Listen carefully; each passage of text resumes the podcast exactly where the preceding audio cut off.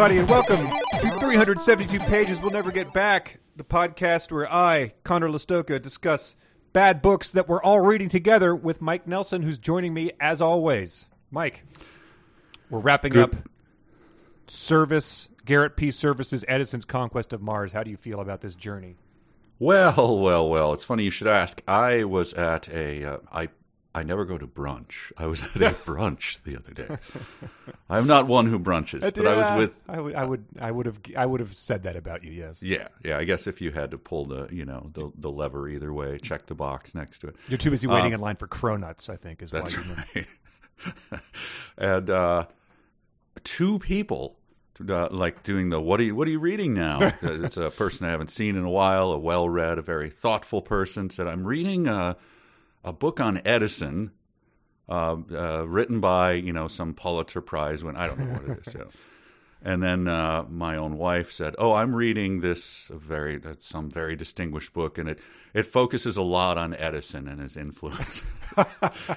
then uh, the conversation start you know takes a little uh, i see my opportunity i'm like i am also reading a book on edison Wow. Yeah the stares and coughing. Uh, no actually everyone laughed and said wow you uh, get out is what You were they the said Tim Robinson character in an I think you should leave sketch. yes. Oh it was very funny. Yeah, well, did any of them know the term Edisonade? And they did not. So that part at least i had that on them. I was like no he was you know superhero solving problems and everything. They're like oh that, that sounds about right. Sure, Steam Man of the Prairies. We all we all know where you're coming from. That's Sure. yeah. This book. I'm sure this book that this guy's reading, the biography of him, focuses heavily on Steam Man of the Prairie. is that a Steam Man of the Prairie tattoo? I see. That's hmm. You're in deep. uh, so I'm ex- so to answer your question, the long way out. I'm excited to finish this and uh, and learn everything I can about Edison. Well, Edison comes off as well as anybody could in this book, probably because it's written by the fawning, uh, self-insert Mary Sue of Garrett P. Serviss, and uh, I, I think that throughout the book he's sort of been a, um, I don't, almost a godlike character who every time there's a a problem that needs solving, he solves it, even if it means uh, denuding a crow at some point in time, and that does not change in this final final third quarter of the No, book. No, he's he's much like uh, Vanilla Ice. If there's a problem, yo, he'll solve it. And to this point, we've we've uh, traveled to the moon, back to Earth, to a Martian asteroid where we harvested gold, and then we finally made it to Mars. We, they- they've lost many men and many ships along the way, but for the most part, they've um, oh they, they've also captured a Martian who died, and now they've captured a uh, Martian slave who they believe to be an Earth woman.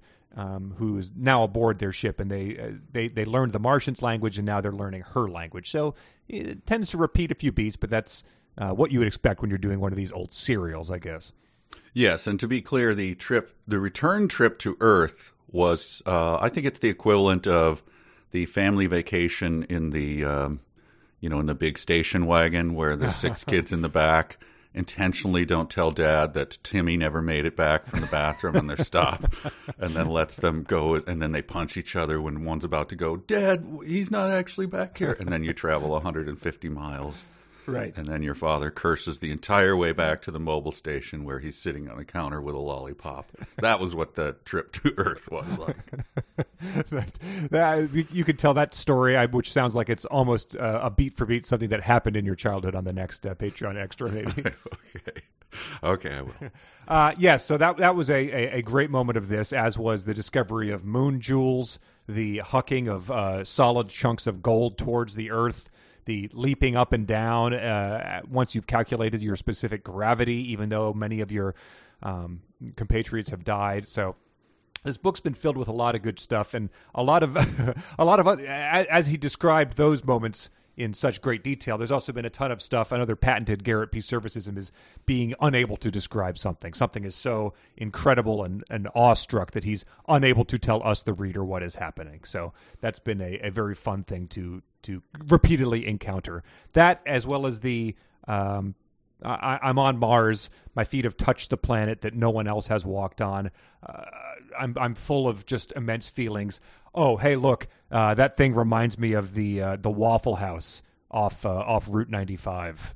Um, or a- any other, uh, you know, Earth architecture, Earth art, um, Earth Earth trees. They, they they're all something that reminds him of here on Earth. I believe he was attacked by essentially a big dog when he first set foot on the the um, surface of Mars.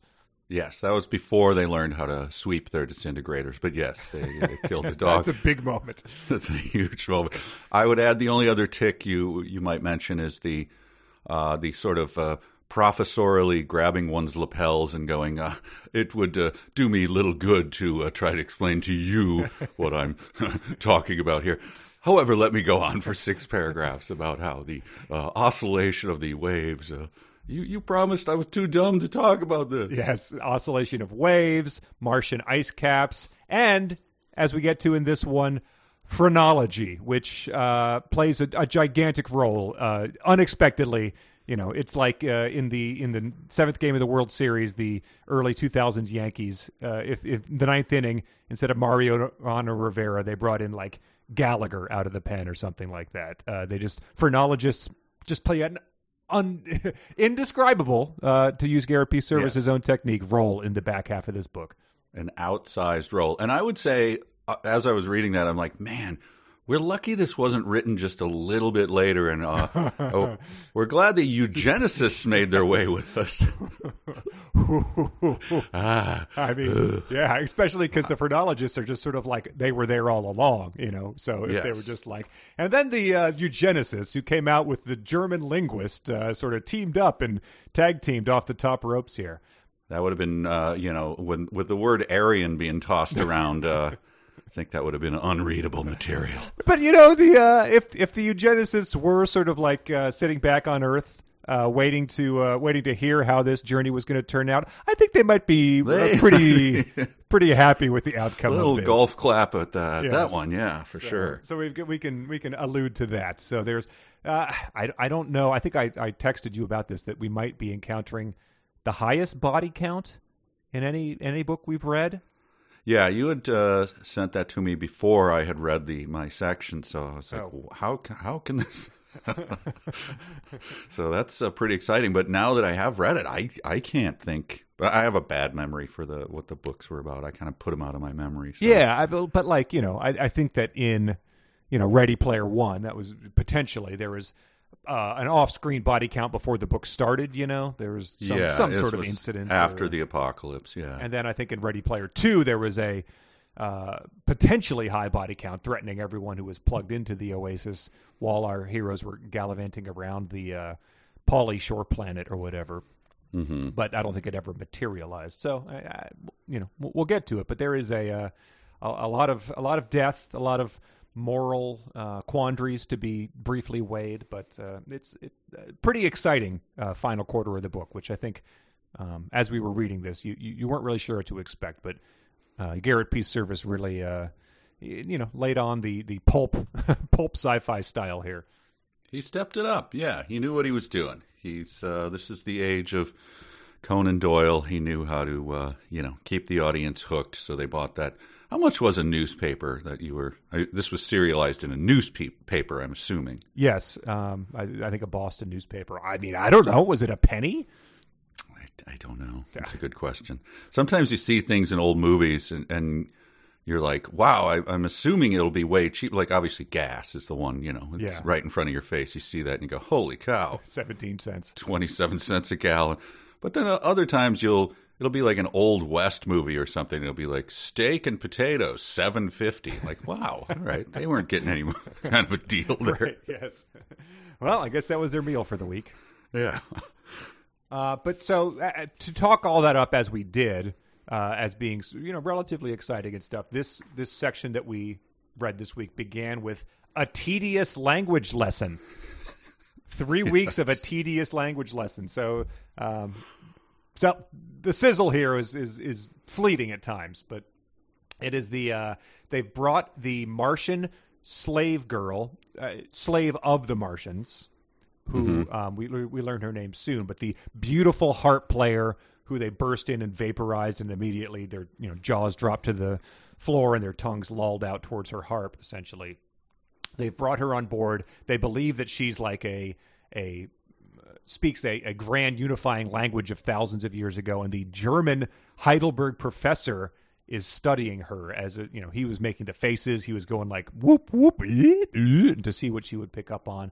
But after and he was he was making um, everyone else well uh, everyone. There's a couple of suitors uh, he's setting up a couple of suitors and he makes them jealous essentially by you know teaching her the words for you know uh, language professors Wang and stuff like that. So, so that stirs up their jealousy. And now we've we've got a rivalry going. So. yes, the people who are who are jealous about that are Colonel Alonzo Jefferson Smith, the military leader of the Great West, and then oh god, Sidney Peters, I think.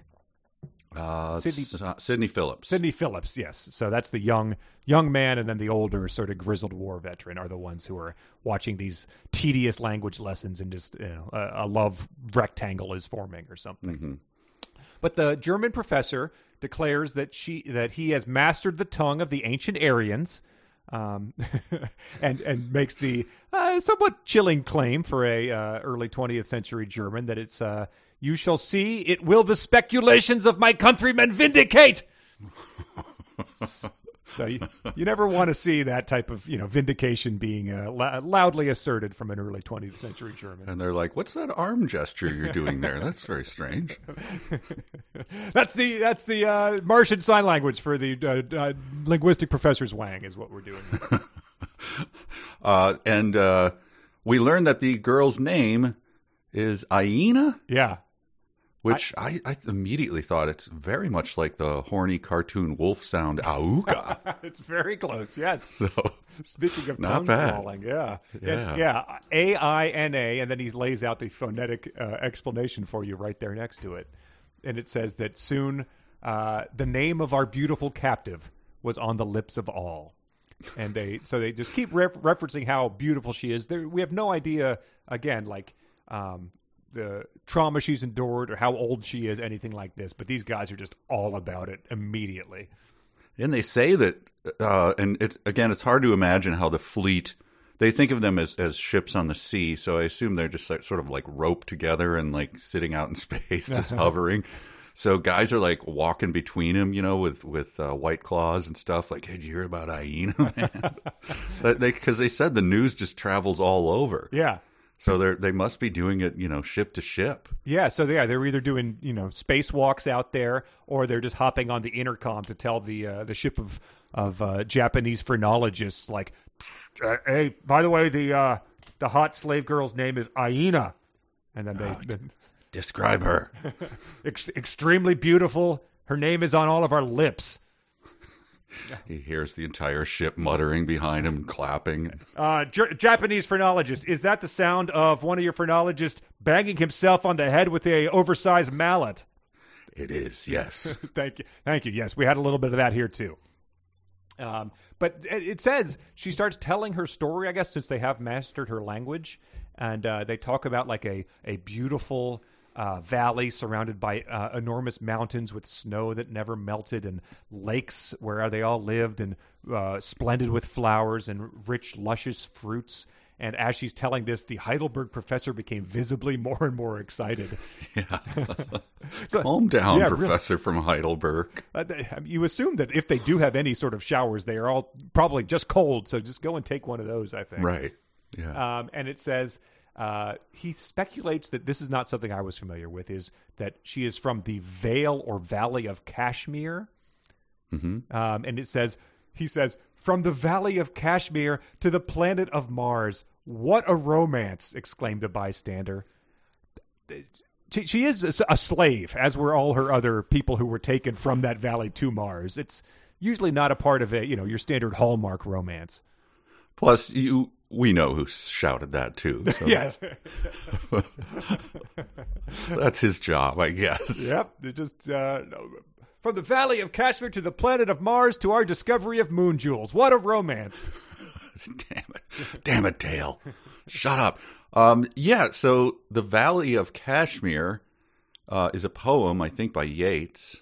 I could be wrong. I looked up. I, I think it might be Thomas Moore. Oh, okay. There, there could Thank be more goodness. than one, but um, but uh, Adelung, so Kashmir, I assume it just means India. It means Kashmir, right? Okay. Um, and Adelung, uh, or I don't, I don't know if I'm pronouncing that right. I couldn't find any. I didn't. I did not know this, but I assume there was some. Maybe there was a, a very quick theory about the origins of life, and everyone glommed onto it like phrenology and thought Sure. that was the thing. um, but uh, I couldn't find any reference to it. So if anyone else has it, Maybe like is. Adelung the uh, Heidelberg professor's first name? Uh, I thought it was. No, he says my great countryman. Oh, yeah, interesting. So declared. Uh, anyway, Oh, yeah. it's uh, yeah, it's it's India, and uh, he immediately her description of a place with mountains and streams and trees, and he goes, "Oh, that's obviously India." Yeah. No, I was in uh, Katmai National Park in Alaska. I, uh, it was Fat Bear Week. I was really excited. yes. Uh, well, yeah. So we, we do know from last week's episode too that that Serviss has put in stuff that you know shockingly is only found in Garrett P. Serviss's Edison's Conquest of Mars. Yes. The uh, the person who wrote about like the seven veil sisters of the Santa Ana or something. I, Yeah. I, I commented on his Seven blog. devils of the Santa Ana. Yeah. I, I commented on his blog and he said like I'm glad you guys are reading this or something like that. Um, so I told him this was the only only place we could find the reference to that. So this could be another one of those. Nice. Um, but it says that uh, Sidney Phillips is standing there watching uh, Colonel Smith recite this uh, Thomas Moore poem, and it says he's catch- catching the murmur of Col- Colonel Smith's words, showed in his handsome countenance some indication of distress, as if he wished he had thought of those lines himself. So that's how old timey uh, jealousy over a hot chick would work. You would sit there lamenting that you weren't the first to quote, you know, the Thomas Moore poem instead of being the one to be like, "Hey, I got you a shot of Fireball." Like you're like, "Ah, I should have done that." Now she's going to go home with him. I felt like it was, uh, you know, like uh, Barney Fife or something sitting over in the corner. Dang it, Andy! I, I should have learned that poem. Yeah. Now she'd like me. Now Edna May's going home with that Wild West vi- hero, Alonzo Jefferson Smith. It ain't right. It just ain't right. Uh, that was good. That I, I have that as a this sh- is going to be fun. These two having a, the Colonel Alonzo and this guy, who's all we know about him is he's handsome and must be sort of bland. He doesn't really say anything. Yeah, he. I think he's the square jawed, just sort of uh, guy that in the uh, in the 1950s sci-fi movies they say like, "Well, you've got that handsome young guy," and you're like, "Handsome? Well, I guess they've Young? asserted it." So Uh, Steve, he really is quite the, the physical specimen. Like, uh, the guy with the greasy hair and the weird forehead. Okay, I guess you'd get him to help move your fridge. I mean, more so than you would your grandfather, but. Uh, right. I guess weightlifting hadn't been invented.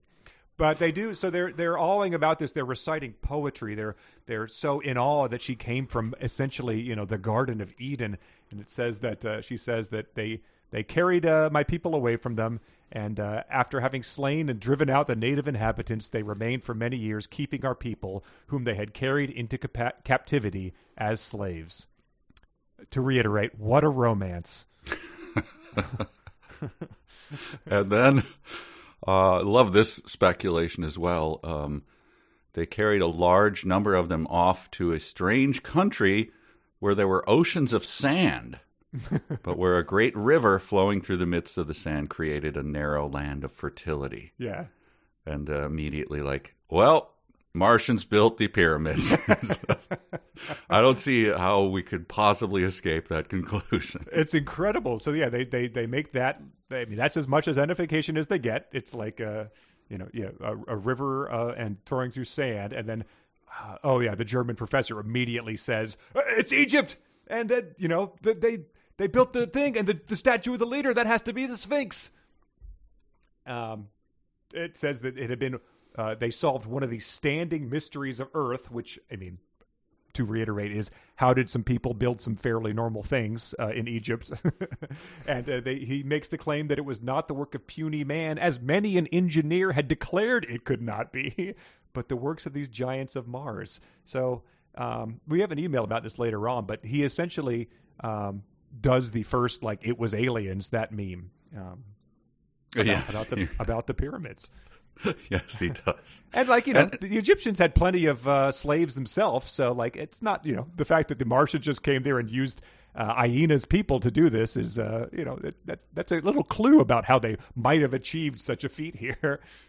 Yeah, it's like, um, hey, I'll, I'll give you a natural explanation for the pyramids. A lot of slaves, uh, but then Garrett P. Services, I'll give you a natural explanation. A lot of slaves uh, run by Martians. it's like, why not? I'll just make up a natural explanation and say a leprechaun did it, and then I win. Like, what do you, what do you say? There's your Sphinx. Uh, but to reiterate, the Martians uh, come down on their ships, which they shoot out of giant guns. You know, like uh, the Heidelberg professor is going to appreciate the giant German guns that they shoot later. Um, shoots their ships out into space, and they go to India, kidnap a bunch of people who live in Kashmir, and fly them over to Egypt as slaves so that they can build stuff in the sand. I, I have that right, right?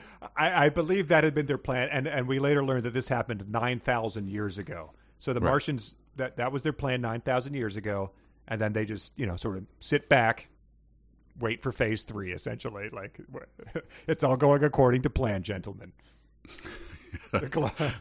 and then profit, right? yes, yes.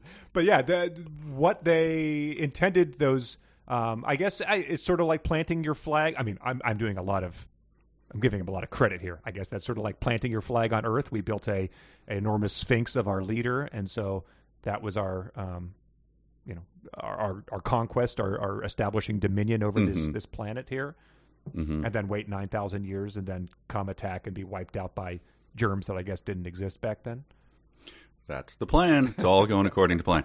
Uh, well, so I look forward to at the end of this book, uh, uh, after Edison's conquest, giant Edison statue. I'm assuming. Oh man, yeah, that would be a damn shame. Uh, but we, so she's telling her story, the land of sand and all that, and then we get this. Uh, uh, I am, uh, uh, alas, no, replied Aina, her eyes filling with tears. I alone am left. So she speaks kind of like the German professor. For a few minutes, she was unable to speak. oh no, oh no. so, I yes, I, I, I dove to the to the dark web. Did you now? Someone has to pick up on this. We're not the only ones who notice the, the staggering time periods given for moments when people are unable to speak. Yeah, no. So I, I went to the dark web. for, for the most part, the people on the dark web do tend to be relatively in sync with the odd things we notice here and, and, and seek out to see if they are there.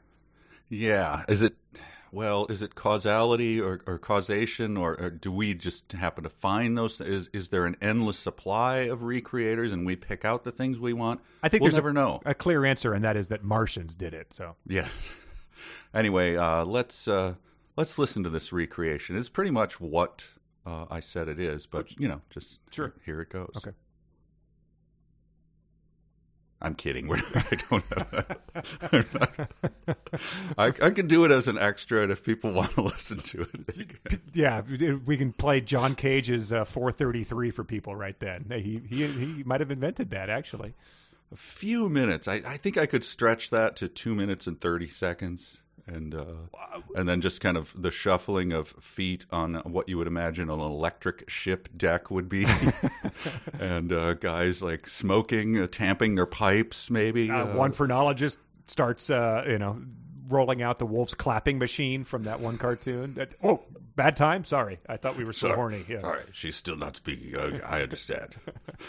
yep. Uh, look, you know, putting. Uh, is there a sound of like putting monocles deeper into your eye pit? You know that kind of thing.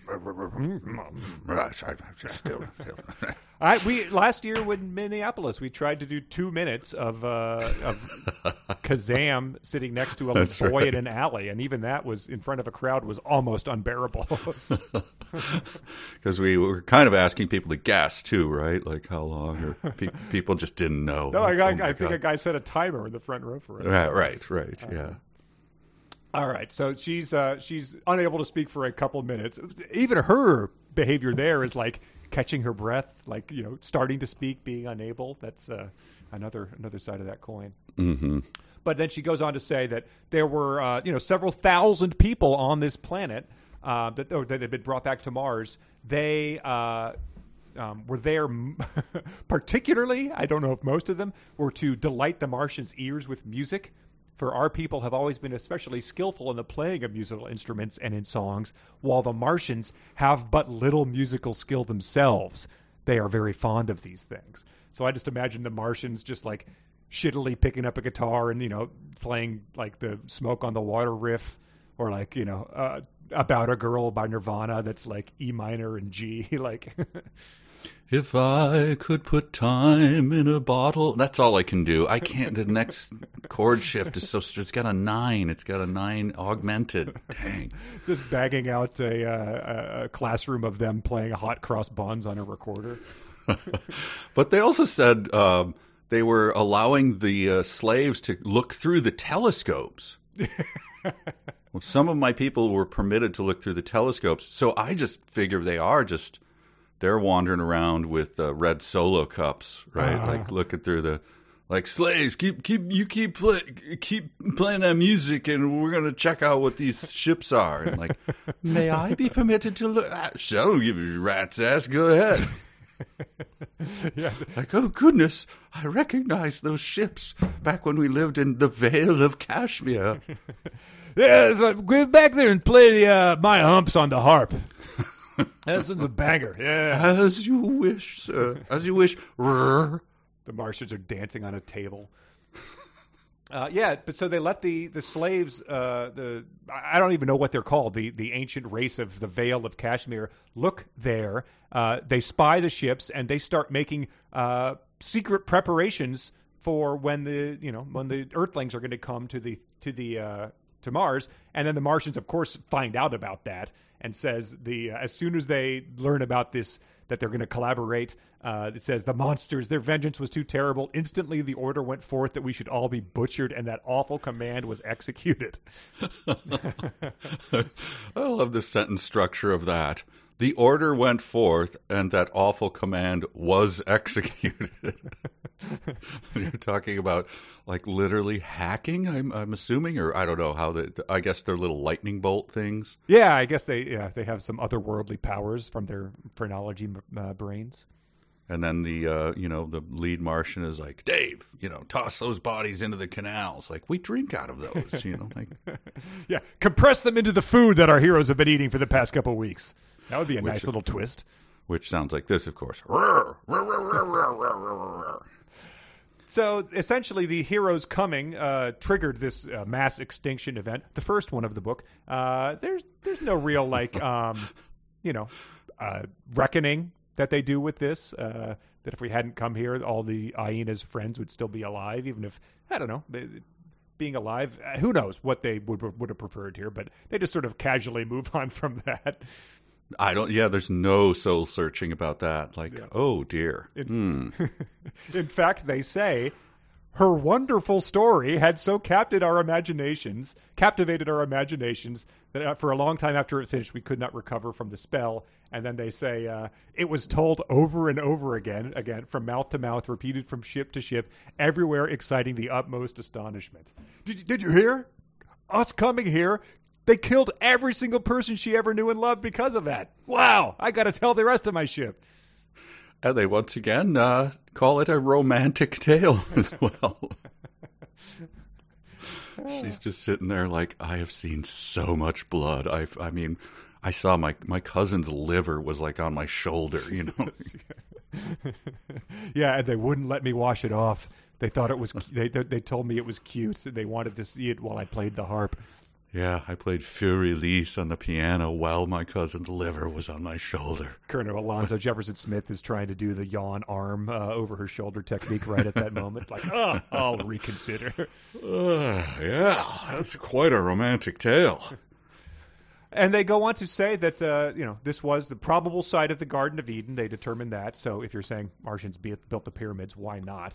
Um, I, and then it says that uh, 9,000 years had elapsed since the first invasion of Earth by Martians. So that's, um, you know, quite a timeline. And it's like, so if she's been from a, humans from 9,000 years ago have then been isolated on Mars like that, she's like the most fascinating anthropological thing that's ever existed. You know, she's mm-hmm. essentially mm. probably like a, a, different species at this point in time. Um, so, you know, the fact that there's all these scientists on board, you'd think someone might be interested in that, but nope, it's just pure, you know, like auga, as we said before. Yes. uh, just uh, chatting about her, you know, how she put her hair up that day is like the thing that goes around. Like the radios are just buzzing. I also like that they are sort of like they they they take this as proof of you know the Garden of Eden. Martians, which is like you know, there's someone out there would probably be like, well, this is going to cause me to question some of this stuff, but it's actually just more proof that it's you know proof all along is that that was the uh, the origin of of everything. Yeah, that that comes up later in a in a big way, which you know teaser. But Yeah. I thought the same thing. Like, well, you hey, wait a minute, you can't say both. uh, but he says, um, uh, I, I guess this is Edison himself. Destiny seemed to have sent us on this expedition into space for the purpose of clearing off mysteries that had long puzzled the minds of men. Well, yeah, that, and to stop the Martians from slaughtering everyone on Earth. Yeah, that's a Uh, nice let's uh, keep our priorities uh, in check here, gentlemen. little retroactive justification. But it was that Edison's how he ends the chapter? Because I liked they're still you know they're, they're talking about the Garden of Eden. They're um, you know going at Aina but then Edison essentially does a a uh, uh, runs his nails down the chalkboard like Quint. He goes like, "This is all very interesting and very romantic, gentlemen, but let's get to the practical side of it. Remember what we came here for, and remember that the Earth expects every man of us to do his duty." Yes, he did. He did uh, uh, grab someone by the lapels and slap their face a little bit. I did like that. Yeah. and it ends with uh, you know uh, you know I'm going to give credit where it's due again. It says this Nelson-like summons. What does that mean? Uh, uh, uh, Admiral Nelson, I'm assuming. Again, change the current of our thoughts, and we instantly set to work to learn from Aina if Mars, like Achilles, had not some vulnerable point where a blow would be mortal. End of chapter. That's you know Yeah. I don't know if you were reading that in the paper that you know Yeah, good ending. And since it was serialized, here's my question: I wonder, uh, you know, if you're sitting around the house reading it, and then you're, you know, you pick it up, and then you ask, you yell to your spouse, whoever is reading it, like, "Hey, where's where'd you put last week? I want to see where we ended." is that uh, is that hanging around anywhere, or because I can't remember how many minutes did Aina pause before she started talking again? It's important to the story. Like I can't keep track of your Garrett P. Serviss papers. You know, just how many fights over that. Yeah, I I remember my brother uh, growing up. There was like a X Men crossover in the Spider Man Daily comic, and he cut he cut all of them out and like taped them to sort of like a toilet paper roll, essentially. Just like you know these weeks of comics are back to back. I wonder if there's any weirdos doing that with these uh, Garrett P. Serviss serials back in the day. Like, I'll keep this. The kids will want to read this when they're older. it's like my uh, my weird uh, the uncle who I've, I've told the story before. Bucket uh, Uncle? Bucket Uncle. Yeah, we'll just leave it there. He uh, he would be telling a story and say, um, "Yeah, because that was we were at that place that used to be on the west side of Chicago. Uh, what what was that, Ma?" Uh, and my grandma would go, "I don't know, Wally," you know, and he, he would he would run into his basement and rummage through stacks of newspaper and then pull out like the story of the opening of the restaurant. deeply, deeply weird. That's and- like trying to invent a justification for your hoarding. It's not like you know, Yes. Sherlock Holmes is like, if only we had a record of what happened on June sixteenth, eighteen forty-two. But uh, If I throw this away, how will I tell that fascinating story in 12 years? Anyway, local dog rescues boy. See, I knew that would come in handy. um, I think now is as good a time as any. Uh, I would like to hear. Uh, why don't you talk about uh, what you've what you made for everyone? Oh well, so it was t- teased in the I believe the introduction episode because Yes. someone commented on our on our Patreon that uh, when we announced the name of the book, they said uh, you better get your copy fast because service is selling. And I, I think both of us deeply regretted that we were not the ones to come up with that joke ourselves. Yes. Because service is selling is one of our favorite videos. I referenced it in our in our RiffTrax meeting yesterday. It was on my mind. yes, But I, I vowed, I think, that I would take the services selling song and redo it to be about um, this book. And for like weeks, it was just like weighing on me. I was like, oh boy, how am I going to do this? What's going to happen? And finally, I just had one of those, you know, flashes. Like it came to me. I, you know, woke up three hours later and it was done. Essentially, I didn't realize what I had done. But, you know, there's no, a lot of times, like, let's say you wanted to do, um, I think I did this. We did a song, I said it to Blackbird by the Beatles. It was uh, the canonically bang song. You can, Yes. you can go on YouTube and you can search for Blackbird by the Beatles instrumental. That turns up so you can do your own little weird parody over it. Sure. If you want to do a services selling parody, that does not exist. Um, so, I mean, whatever the guy used, like uh, Windows 98 Song Maker 3.0, that it's probably like default number two in there, but I don't have that. Um, long story short, I, I did record a parody of the minorly popular viral video services selling to be about Edison's conquest of Mars. Well, did you have to strip out the vocals from the? I, I sort of chopped it up. I went in there, I found an isolated part of the thing where no one was talking over it, and then just like Jeez. looped it to the best of my ability, which is very minimal. So I think you're going to find that some of these uh, some of these loops are not exact, and also there's like in services selling. If you're a, a scholar of this, as the people are talking, it's just the bass line and the drums.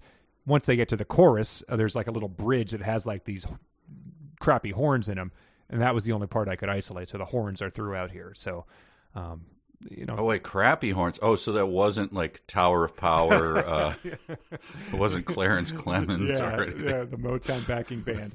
Um, so uh, I did the best of my ability. I think that you'll, if again, if you're a scholar. Uh, or if you've heard this more than once, which is going to be, you know, one percent of our listeners, maybe you'll you'll recognize that there's a lot of um, I, I- nailed a lot of the inflection, which just sort of came very naturally because you can I know who's speaking at each part. Uh, And I and I would just say if you haven't, if you because we've noticed this over and over again, like why is this not more of a thing? Mm-hmm. So if you haven't watched Services Selling, shame on you, sir. shame on you. And uh, so, all right, well let's uh, let's listen to Let's the take listen. updated Services Selling.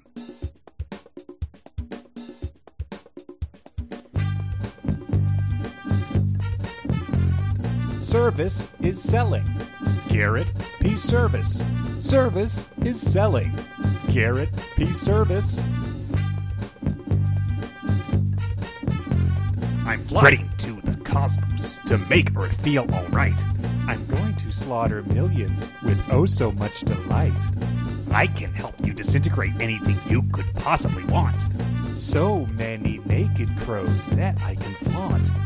Service is selling. Garrett P. Serviss. Service is selling. Garrett P. Serviss. Hello there, Sylvanus. How you doing today? With calculus made easy, you're sure to get an A. I got Lord Kelvin here who wants compressed food to buy. I'll send some right over. We just stole the Martian supply. Hello there, Lord Kelvin. I got some news for you. You should really stop jumping. Our fleet's been reduced by two. Service is sell. Garrett P. Serviss. My name is Aina and I don't like to sell. I'm an unhappy person because I am a slave. Playing the harp, that's all I like to do. A rosebush is thorny, the linguist is horny, and I'm feeling sick too. Hello there, Aina. They called me Sydney Pete. I came on this mission to see red Martian trees. Do whatever you want. I don't really care. They never explained how we breathe the same air. You look quite so pretty that I'm filled with great mirth. Let's kill all these Martians, then get married on Earth. Service is selling. Garrett P. Serviss. Service is selling. Garrett P. Serviss. How about a scarf? You'll look dashing in jade. If you buy these moon jewels, you'll have it made. We've got chemists and physicists and phrenologists on board. Edison's the man. Screw Henry Ford. I love killing Martians. It makes me feel so good. Look at all this cute stuff. Who cares if I should? Service is selling. Garrett P. Serviss. Service is selling. Garrett P. Serviss. Wow, nicely, nicely done. Holy cow. So Worth it, right? I mean, you're. Uh, didn't you have a grandfather that fought in World War II? He, He could not be prouder of helped you. liberate Dachau. Yes, that's what he was fighting for. I think. Um, you know, I, people just have these flashes of inspiration, and um, I'm just glad that I didn't, you know, run into a neighbor who was like, you know, "What'd you do today?" well, I spent. Turn around and go directly back inside. Uh, didn't you? Uh, you were uh, also inspired to write the. Uh, we've announced it now, so we're we're doing a Nick Nolte book. Yes, You were Yes. inspired that. So you much like I, I believe you know Handel, Haydn, Beethoven notebooks by the side of the bed, you know, sitting bolt upright and Mm-hmm. you know writing ode to joy and a scribbling it on a piece of paper next Mm-hmm. to their bed. That's that's you only with services selling and Nick Nolte books. See, so, the, the yeah, Nick you're in Nolte good book. company. It was definitely. I, I we went out. A friend was in from out of town. Went to a, uh barbecue restaurant, and I. It was fantastic. Like very surprising. I just gorged. I woke up in the middle of the night, being like, "Oh boy, like bad idea." And that's when the Nick Nolte. I was like, "We got to kick this off." And so I had a sort of idea, just and then like you know the next you know as soon as I got up for real, it was just like flowing out of me. You know, I my eyes, the pupils went white, and you know Lauren was like, "What's wrong with you?" And I was just typing, staring at the wall. Um, so yeah, sometimes uh, inspiration just strikes, and one of these days, maybe it'll be something a little more uh, dignified or lucrative. But it's that's very fitting for Nolte, so you can't complain about that. exactly. Yeah, he would have eaten some expired Alpo or something. That, uh, Dollar store dented Alpo ain't so bad, is it? but yeah, I don't. M- many people listening here might not be aware of that, but you can look forward to our own little uh, uh, Nick Nolte novella coming out, so you can uh, you can critique us. I, I- think we've managed to avoid a lot of the pitfalls that we've discussed on this podcast just by virtue of doing something that's meant to be quite funny and by uh, not taking it too seriously. But uh, uh, I don't know when next couple months you can look forward to that. Yeah. So back to the book. Back to Serviss. Who has been selling? This is chapter fourteen. I do just want to point out that I, I there is a, a, a litany of uh, maybe a dozen or so services selling Happy Pete jokes in the history of RiffTrax, and many of them are are then tagged by being like it's been a decade that is never going to become a thing. wow. Yeah, that was quite a while ago. um, he opens chapter uh, 14 with, and I believe I misnumbered my chapter notes in the future, but whatever, we'll figure it out. Uh, he says this as hereto, this is just such a great way of saying this. As heretofore, I am setting down her words translated into our own tongue, having taken only so much liberty as to connect the sentences into a stricter sequence than they had when falling from her lips in reply to the questions that were showered upon her. My God, Great way of saying, yeah, I'm making this shit up. did you? Uh, I'm just, you know, connecting the thoughts, uh, you know, but trust me, it's it's pretty much all there. right. Yeah, yeah, she's pretty hysterical. I, I I'm not sure why I sort of glossed over that, but uh, Yeah, shook her by the shoulders and told her to calm down, so that should have done the trick. But Could you uh, maybe employ someone to do the same uh, task for you, sir? If you're uh, if this stuff is coming out of your, if this is how it's coming out of your mouth, you might have someone who can connect the thoughts for yourself. right. Uh, I did like that he described her as uh, flushed with excitement of the novel situation, fully appreciating the importance of what was about to occur, and looking more charming than before. so, Oh, boy. again, he has just described her describing that everyone she knows was executed uh, mere weeks or days ago, but like maybe she's um, seeing a, a vacuum cleaner that makes her smile or something. So Ah, that makes could her- be it. Yeah, I never thought of that. Yeah, they would have to have those up there, so sure.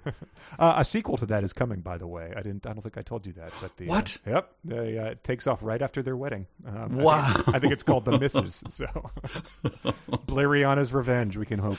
I hope so. Uh, and then she, uh, so they immediately are like, "Hey, um, you know, we gotta. Obviously, we want to get our revenge, and and you're one of us. So what what you got?" And and she says, "Oh, you know." They're pretty fortified because uh, they're always waging war against that asteroid Ceres. Is that is that how you pronounce that? It makes never- yeah as good as anything. Uh, so again, that whole Garden of Eden thing is kind of falling away. where there's just like the the the sky is thick with planets filled with sure people with other people. yeah, yeah, they've all got their own gardens of Eden. whose origins we don't know. So anyway, that was that was interesting. But he says, um, she says, "Oh, it's you know we we lived here and blah blah blah," and then an astronomer says, so she's telling the whole tale of where she lived and how it works, and then. Uh, the astronomer says, Yes, that is so, broke in one of our astronomers who was listening attentively. Many a time I have seen the vast snowfields around the southern pole of Mars completely disappear as the summer rose up high upon them. And, you know, to which Aina just goes, uh, yeah, yeah, thanks, jackass. I live here. um, It is. It's the it's the astronomer attempting to justify their uh, the expense of bringing him along. Oh yeah, I was about to say that too. Uh, I, I'm like ten. Feet, I see it over. You know, I, I it's when I wake up in the morning and throw my curtains open. I see it. So, thanks for confirming it through your uh, tiny brass telescope. they do a lot of so this is they they set the stage for pretty much the main set piece here which is that mars is mostly below sea level they've dug canals all over it to try to make it inhabitable um, there's a big uh, like sea Syrtis Major that acts like a safety valve that lets the water from these melting poles flow north, I guess. And then, I mean, they this is the type of thing they say. They just say, I mean, this is an example how, how bad this is. To prevent this, they have built a series of enormous gates extending completely across the Syrtis Major at its narrowest point, latitude 25 degrees south. So they're just getting deep into these specifics. But that's her saying that. Uh, yes, true, true. So she's going into their uh, way of talking. Like Right, yes, yeah. they're like hitting her with a ruler. Latitudes, please. right, right. Forgot to mention that. Yeah. Or she's just doing it to be like, you know, looking at the astronomer to be like, mansplain this bitch. Like, you know, did you know that Syrtis Major was at 90, 25 degrees south? Um, and then Edison essentially just says, uh, we're going to stop the water from flowing back out by um, closing a gate, and then it will it will flood everything. Um, Right. Which is all you know. That that was like six paragraphs, but that's uh that that's what it boils down to. And it cracked me up that so she's a slave, and like the old uh, again, the, the red solo cups must have been out as they're just like walking her around, like yeah, just keep playing that guitar. I gotta check on all these like the valve lines. Like if this does not stay closed, like we all die. Isn't that weird? Like uh it's amazing. Now play uh, what's that Green Day song I love? Yeah, play that one. Anyway, it's just like it's amazing. Like don't touch this button. yeah, it's super super lampshaded. I mean, um, I guess that probably happened in you know, uh, cat women of Mars, that type of thing. Like the it would cut to the to the woman having overheard that as they're discussing that. Like that's not out of the realm of possibility from a, a terrible '50s sci-fi movie. Sure. but it's funny to read it in print. Uh, but yeah, it's and it's also very funny because it says, um, "I saw one Martian by turning a little handle cause the line of grates uh, sitting hundred miles across the screen to slowly shut in edge to edge until the flow of water north had been stopped." So it's one guy's job. He's got like the uh, you know the the make work job of just being like, "Oh, hey, it's uh, you know." June fifteenth, got to go up there and turn my crank, and uh, that'll be uh, that'll be it for my year. I've earned my nut. Yep. Uh, union says I can't touch anything else. Yeah, right. Could I've you just close the door on the doors? Aren't my thing. now, please? I've got some drinking out of a red solo cup to do, That's right. and they've got a, uh, a overhead death network, an electrical death network. Uh, it says we have uh, surrounded it with a great electrical network. To touch it would be instant death. And then uh, Edison says, uh, he has some good quips. He says, "Ah, they have got an electric shield, have they? Well, I think we shall be able to manage that." So a, a, a decent quip, but most most good action quips don't proceed thusly. Anyhow, he continued. That was uh, yes. I have that down as a, uh, a laugh out loud moment. Arnold doesn't really say uh, knock knock. Anyhow, it's time to die. Anyhow, And uh, uh, go ahead. yeah. So with that, they get their plan, which I guess when you hear, you need the greatest minds of the world when you hear, yeah, the Martians. Um, there are, uh, you know, basically an infinity uh, tons of water surrounding their very vulnerable cities, and there's a switch at the middle of it. And if you flip that switch, every Martian on the planet dies. Uh, and it's just good that there were a lot of wise men to go, hey, we should go down and flip that switch.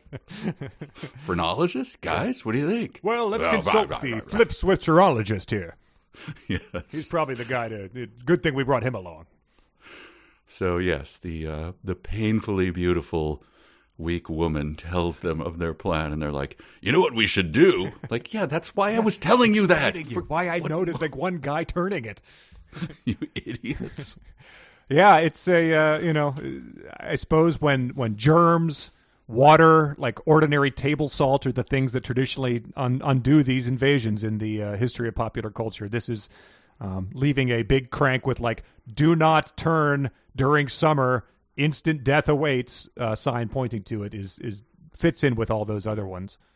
And it also, I think I brought it up on on this particular book podcast. The uh, the excitement for canals. So this is really like you you have to put that in in mind as well. Mm-hmm. People were going bananas for uh, you know and like emptying their bank accounts. Like I want a part of that canal they're building. Yes. So so it, just remember this is supposed to be super exciting. Yeah, I guess you just uh, the main association with them was Venice or something, or I guess you were building. Uh, Well, you I think it was Erie like- it was- canals and stuff. Yeah, and- it was like you know, it was like a space shot or something. Like, can you believe this? We'll Yeah. be able to go, you know, here in like two weeks. Ohio. Can you even imagine? Can you imagine the riches and majesty? yeah. but hey, if it's if it's unknown, yeah, it makes sense. It is funny. Like, just uh, what if we had this horribly mundane thing on Mars? Yeah. Oh, there's a book. Make that book. Make that the third act of a book, please. But this is uh this is we, we've neglected to mention some of the little inter inter chapter um, sub sub chapter titles, but this is one of my favorite ones of the entire book. So we boldly quitted the little satellite with our entire squadron and once more rapidly approached the red planet of war. This time it was to be a death grapple, and our chances of victory still seemed good. Re- ready for a death grapple is the next is the next subchapter heading. yes. which it begins with this is amazing so edison's always been able to just uh, upgrade his machines as needed to to from crow feather strength to entire martian strength and uh, it says that where they're worried about um, staying in the shadow of Mars, but then they're worried about once they leave the shadow of the moon uh, that they're going to be reflecting light. Uh, but the precaution of the commander even went so far as to have the smooth metallic sides of the cars blackened over so they should not reflect light and thus become visible to the Martians. So, like Edison just knew a chop shop on the side of the moon Deimos where he could just have this car like painted black so it wouldn't re- wouldn't reflect things. did they really bring along a you know many many paint cans and guys uh, hoisting rigs on the side of them and sitting on them singing sea shanties as they painted the sides of the the things black? That's like, what are they talking about here? The, the, the Wizard of Menlo Park, baby. He finds a way. I, I look were I Garrett P. Serviss, and uh, thank God I'm not. Okay. Uh, wouldn't you think like he invented a Cloaking device. a magnificent device whereby light would not be Nope. Instead, it's like cans of paint. I, I mean, I assume how do they? They didn't have, you know, they weren't doing it with sharpies. I'm guessing. Yeah, I, I mean that that has to be what he's thinking. I'm sure they didn't have spray paint either. It's pretty great. Uh, they're like Silvanus, get in there and burn those corks, and then we'll rub on the sides of all of our ships. Well, I say this is below the uh, the station of the author of Calculus Made Easy, but I shall do it for the good of the mission. But then, once they have painted the ships, they're like going out here. They're they've found the great powerhouse of the Syrtis Major River. Uh, it says. Then a consultation was called on the flagship, and a plan of campaign was quickly devised. So this is the point they uh, that they have started to realize they need a, a plan to move forward here. Um, which is struck me as very funny. Sometimes they've gone without a plan. Sometimes they've uh, waited until they're like literally hovering over the thing before they, they work on their plan. I I feel like once the plan is uh, instituted, this is uh, Garrett P. Serviss. I don't know what else he was writing. He probably had to get the kids to school or whatever. And like, you got man, you got to hit your thousand word count for the week. And he's like, okay. Um, at first, the intention was to have 20 men, each armed with two disintegrators, that being the largest number that one person could carry to advantage, descend from the electrical ship and make the venture. But after further discussion, the number was reduced. First to a dozen, and finally to only four. These four consisted of Edison, Smith, Phillips, and myself. So that that is obviously just burning a word count, right? Yeah, I, you know, there's no other reason for that, and there's no other reason to specify that. Uh, you know how uh, you know what's the most number of guns someone can carry? Well, how many arms do people have? Two. Well, then it's probably going to be two. I'm glad we took time to discuss this. But yeah, they, they didn't. uh, He either went back or and realized that those are the only characters he had named, or just guys were like pussing out left and right. Like who knows? Like it, it would have been funny to have some of that dialogue. I think maybe he just realized like it's it's really difficult. You and I we have both written at this type of thing. It's it's tough to uh, display a lot of characters at the same time, to move them around in space and physically. You know what I mean? Sure. Keep track of them. That's the why I always yeah. thought, yeah. That's why I always thought, man, that. Um, the uh, the Hobbit uh, movie. The book is hard enough, but that he just does it as a joke. But in the movie, they actually have to have those amount of characters around. but doing it in a book, it's tough. Like, where is everyone standing? You have to do all the work yourself. And so he just goes, ah, 20's too hard. I'm gonna do four. In real time, he makes that decision. yeah, Well, yeah, it, and you know, I guess another way to do it would be like almost certain death awaits. Like you know, only four brave men, you know, were able to do it. So, um, but yeah, to, to, to gradually whittle it down is, is quite hilarious. yes. As is this. It says uh, after our first encounter with the Martians on the asteroid, uh, some metal was included in their dress, resisted the action of the disintegrators. So this is an important, you know, uh, thing here as we're going down there. Mr. Edison had readjusted the range of vibrations covered by the instruments, and since then we had found nothing that did not yield to them. Consequently, we had no fear that the metal of the network would not be destroyed. So that's more good storytelling. Just uh, Good writing there. Instead of like the, uh, you know, poing, nothing happened to the metal things. you know, death was at hand. Mr. Edison quickly devised a way by which the Yes. nope, we figured it out in advance. So if you, Preemptively, yeah. if you were worried about that, it's worse than the Hallmark movie where you know the the woman sees her her man like hugging someone, Uh-huh. and then like there's 30 seconds of tension, and then like, well, I saw you back there with you know what's her name? Yeah, that's my sister. My Like, aunt, yeah. okay, woo. but this is like worse than that. That's There's- right. Yeah. By the way, I have an aunt who's going to be attending this gingerbread junction contest with me. So it, she's you young and see hot. me hugging if you see her- me, yeah, it's not going to be a problem. and then this is the, another thing that Serviss does. He loves inventing a problem that no reader would actually be concerned about, but then immediately explaining away with some preposterous solution before you've even had time to think about it. He says, Sure. There was danger, however, of arousing attention by shattering holes through the treetops. I hadn't really thought that that might be a danger. Just- but it says this could be avoided by first carefully ascertaining how far away the network was, and then with the adjustable mirrors attached to the disintegrators, focusing the vibratory discharge at that distance. Okay, uh, good. I wasn't concerned. Now I'm even less concerned. Um, this is amazing. And again, why did you not expand up, uh, upon this? Like, I want 750 words on this. For a moment, I feared our arrival had been betrayed on account of the altogether too noisy contest that arose between Colonel Smith and Mr. Phillips as to which of them would assist Aina to settle the dispute. I took charge of her myself.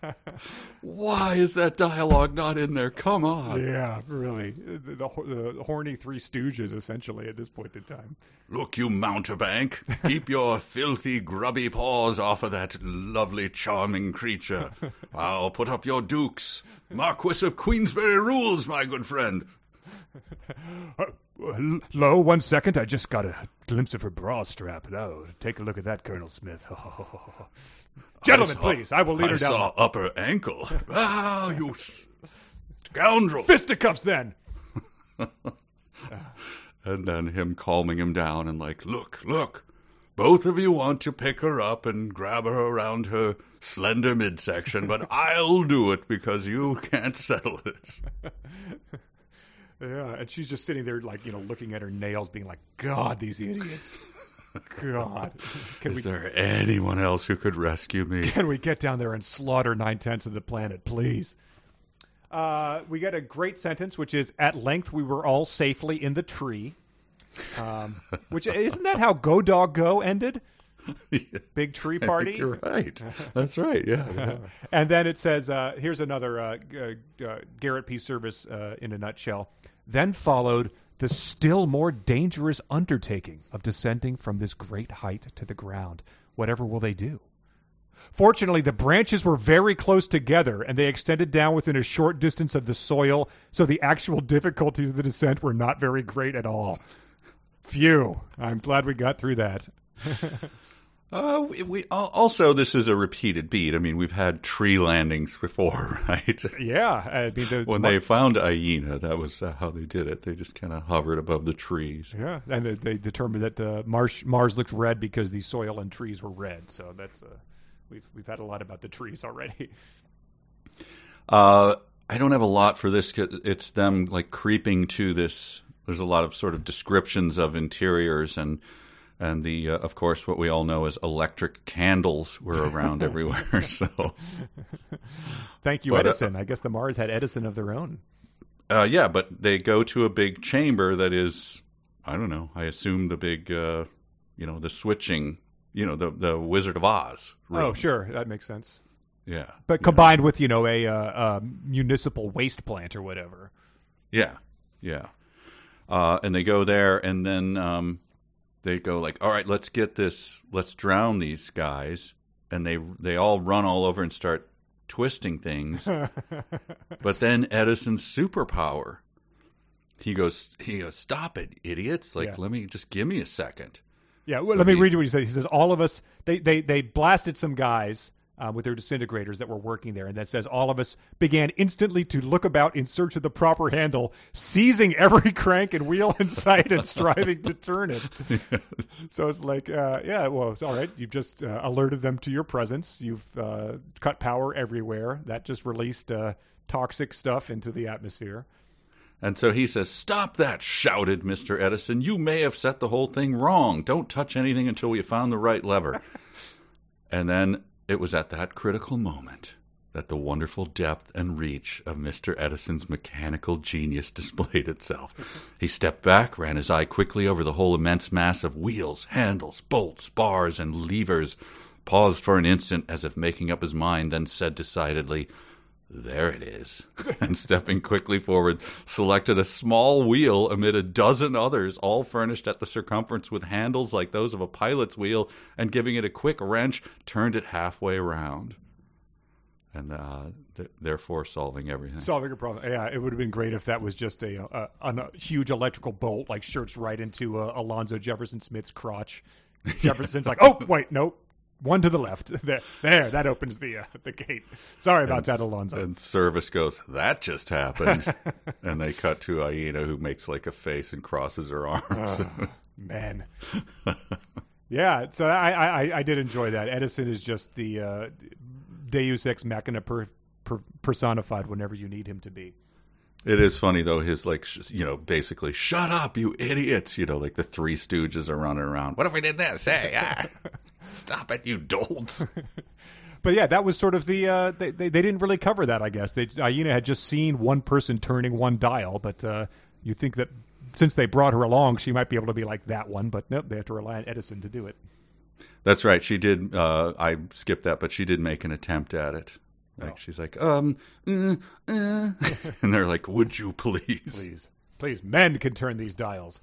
Uh, they, they, I also just enjoyed that they, when they said that they, they blasted the aliens, they swept them up and uh, swept them rapid, rapidly up and down in the manner which had become so familiar to us uh, while endeavoring to store one of the gigantic Martians. So this is like a technique that they've now mastered, which is just, I imagine, you know, Dan Aykroyd doing like a comedic uh, Ghostbuster busting type of thing, where he's like shaking and like his head is flopping up and down as they're doing this to the Martians, just like waving it all around wildly. And they're like, "Well, Glad we have mastered this one because otherwise you wouldn't be able to just point this in every direction at the Martian. And then the yes, and uh, Dan Aykroyd like you know going to uh, uh, Chevy Chase or something like sweep, sweep the thing. I don't know what you mean by sweep. I am sweeping. I'm sweeping as hard as I can. But that uh, is going to become important because the last thing of this chapter is surprised by the enemy. At this instant, a startling shout fell upon our ears. There was a thunderous clatter behind us, and turning, we saw three gigantic Martians rushing forward. Whatever will they do as the chapter ends? You know, his readers will have to wait for next week, but we can move right on to chapter 15. And uh, whatever will they do is sweep them, sweep them, cried Colonel Smith as he brought his disintegrator to bear. Mr. Phillips and I instantly followed his example, and thus we swept the Martians into eternity, while Mr. Edison coolly continued his manipulations of the wheel. I mean, we've mentioned it many times. The the serials that we watch, uh, that we do for RiffTrax, and that everyone's familiar with, and the um, this one, I got to give him credit for the end of it. Like, and then turning, we saw three. That's how you do it. We saw three gigantic Martians rushing forward. You'll have to wait till next week. Yeah. Wow. I can't wait. And then sweep them. We swept them. They were gone. Yeah. like, come on. The a recent one we did was uh, Shazam is on a conveyor belt that's taking him towards a uh, like super guillotine or something, and it's just like, how will Shazam escape? And then in the the first seconds of the next one, he goes to the guillotine. The guillotine lowers, it hits him, and the guillotine breaks because he's a superhero. And so it's Right. like, I, I paid my nickel and waited two weeks to see this in the theater. right. So they have uh, unleashed this torrential uh, wave of wave of water, and it's it's moving along. Um, and but they haven't really made a plan for what have to done once they've done this. Edison has to say, "We have done the work." Smiling grimly, now we had better get out of this before the flood bursts upon us. The warning came none too soon. So, without Edison, the ultimate genius, being there, they probably would have, you know, sat around and I don't know, started turning more dials or something. Let's see what this one does. Well, speaking of Ghostbusters, can you imagine them? They're like, okay, the water comes flooding out, and they're doing the, they're laughing and like looking at each other. we got the water's coming out, and then all of a sudden, wow, the water's coming out, and, they gotta, and then they take off, you know, doing comical runs away from it. Yeah, they're all trying to get through the door at the same time. Let but me go first, sweep. no, now's not the time. The water makes a wicked swishing sound, which I thought was pretty impressive uh, for water to have that uh, be personified to that degree. But it does say that uh, the uproar, everything was uh, so awful that for an instant, the cool of us, coolest of us, lost our self control. So it is full on uh, stooge Ghostbusters. hmm And then it's just a, a long, uh, fairly long for this, uh, just escape from the water thing. I don't have a lot for that, except, oh, they, um, uh, their the water is like up to their, you know, it's ankle deep. Now it's waist deep and, you know, knees, and then they're just barely able to get out of there. And then here, there was an opportunity to clutch some of the ornamental work surrounding the doorway. and it made me laugh. Like, I wonder what the Martians have as ornamental stuff around their doorway. Like Patrick Nagel stuff from the 80s, or like clowns playing golf in heaven, or, you know, just like An Etsy man cave sign type of thing. it's like uh, like weird uh, big nose people that they can like oh put your foot on that nose and climb up here. Yeah, or a uh, you know the Scooby Doo bookcase where you have to pull the book down to uh, to properly open the door. Well, yeah, he is saying ornamental, but he doesn't know whether that it could be you know Right. circuitry or something. Turn the dial, see if it works. Uh, more Ga- Garrett Serviss drama. They're trying to get back to their ship. It says we no longer knew which direction was the tree by whose aid we had ascended from the electrical ship. We pers- pushed first one way and then another, staggering through the rushing waters in search of it. Finally, we succeeded in locating it with all our strength hurried toward it. So, well done, sir. Um, Aina faints. Um, not really sure yes, she's a good '50s uh, yeah, lady. favorite Yeah. type of thing. I'm not really sure why she needed to be there, because she didn't really know which dial it was. But Colonel Smith uh, lifts her into the uh, out of the water, and Sidney Phillips stood by his side and aided him in supporting the unconscious girl. So they're even then they're they're sort of struggling to be the one that saves her. You know, Colonel Smith slapping his hand away. That's not aiding her by doing yeah, that. Yeah, walking his uh, fingers uh, suggestively towards parts of her. Um, but uh, even Edison seems to be out of ideas. He says, We stayed a little too long. But then suddenly a cry rang out from directly above our heads, and I had to look. That was the uh, 49th suddenly of the, of the book. wow. so we'll have to go back through uh, Nick Nolte PI and make sure that that's not a, uh, uh, a, a trope we lapse into.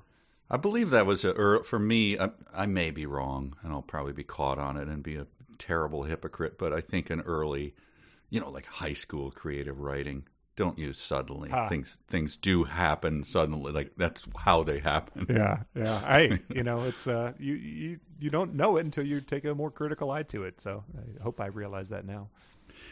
Uh, but then, you know, is everyone who hasn't read the book and they're listening to this description are on tenterhooks, to use an old term, uh, wondering who is going to save them. Yes. Who will this person be? Out of all the people that we've met, my gosh, I mean, their names come immediately to all of our minds. Silvanus P. Moon um, Jewels guy. Moon Jewels. Uh, the the the. Uh, various the emperors. Ele- oh, the electrician. No, the electricians all died. no, wait. The uh, well, anyway, it's Tom. Tom. Tom, the uh, well, I guess he's an electrician, but he was from Edison's shop. The expert electrician from Mister Edison's shop. Um, if you're like me, I mean, you'll of course remember Tom. I mean, he's been a discussed ad nauseum on the podcast. But if you if you are just reading along, we'll we'll we'll have to remind you that uh, several chapters ago, Tom notably brought uh, Edison the anesthetizer. Yes, gave him a little ball of gas, right? that was Tom. Yeah, that was Tom. It is only mentioned in the book, but he comes up huge here.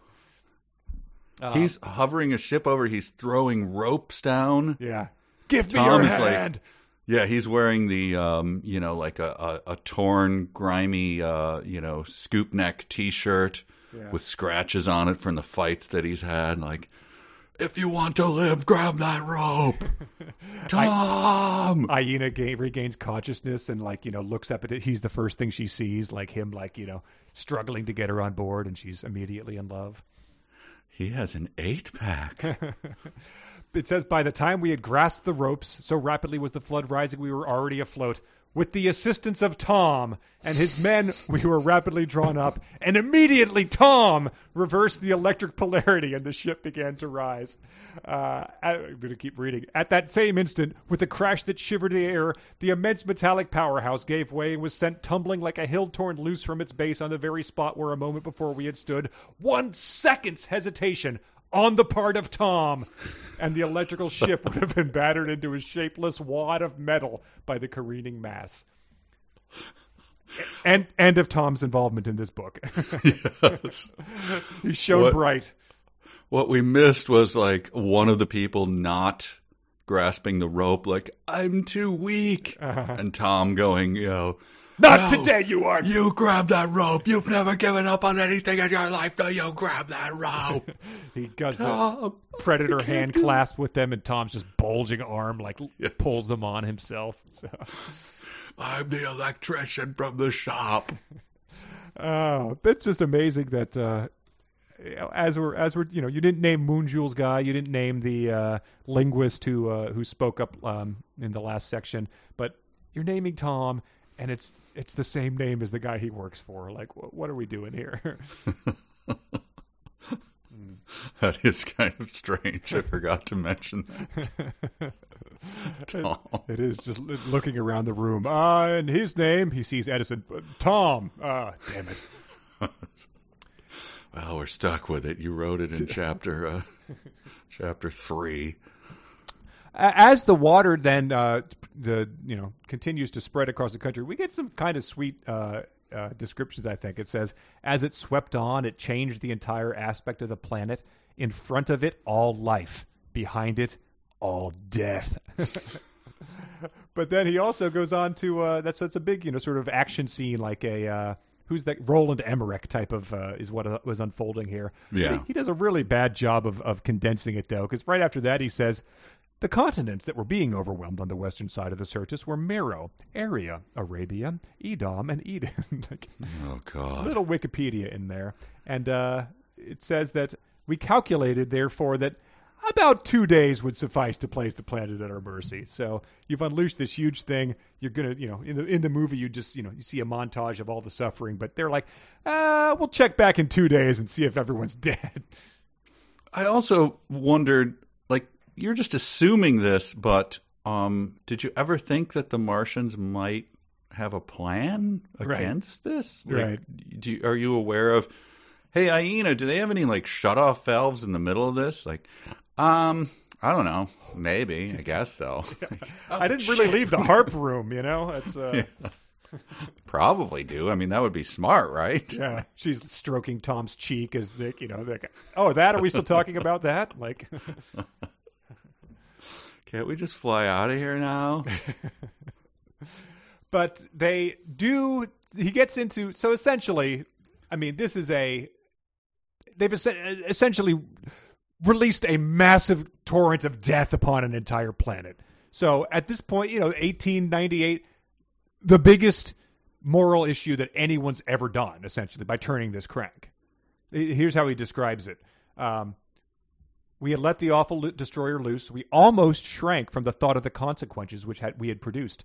How many millions would perish as a result of our deed, we could not even guess.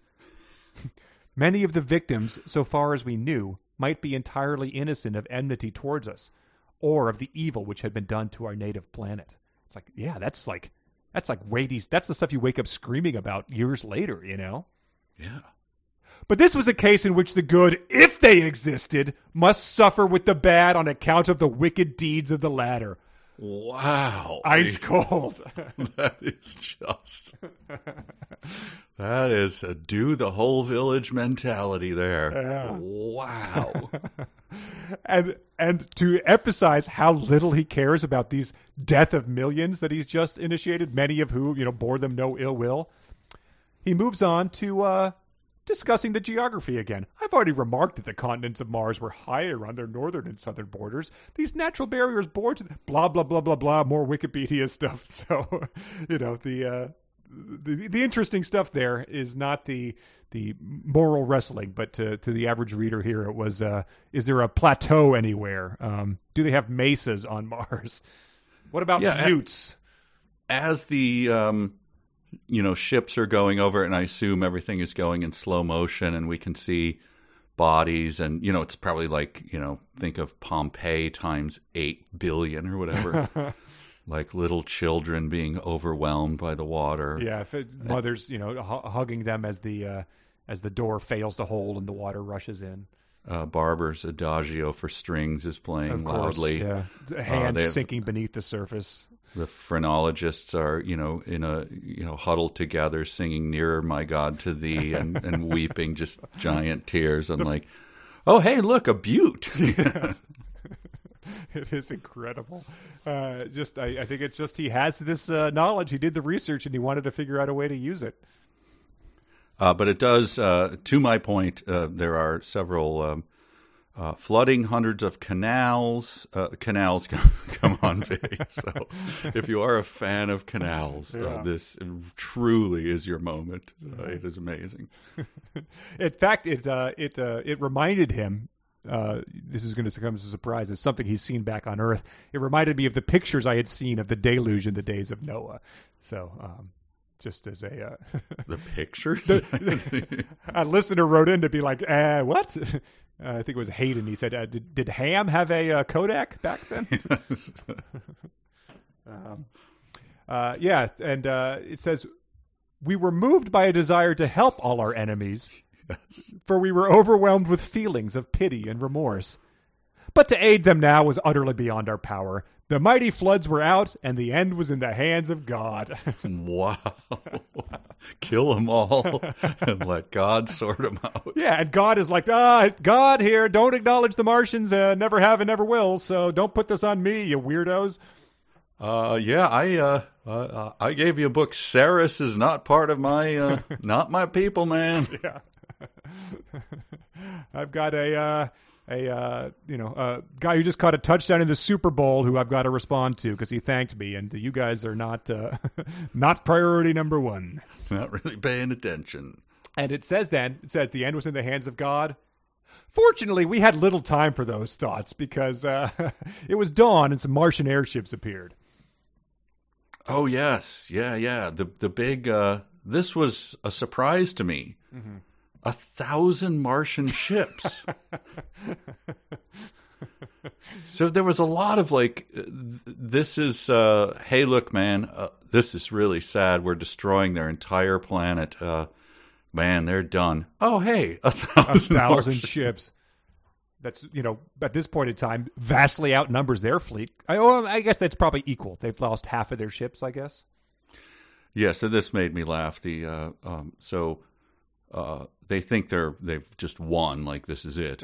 the moment it was in this position, an electrical bolt was darted from its prow, and one of our ships received a shock, which, although it did not prove fatal to the vessel itself, killed two or three men aboard it, disarranged its apparatus, and rendered it for the time being useless. Ah, well, that's their trick, is it? said Mr. Edison. two or three men. Two or three. Ah.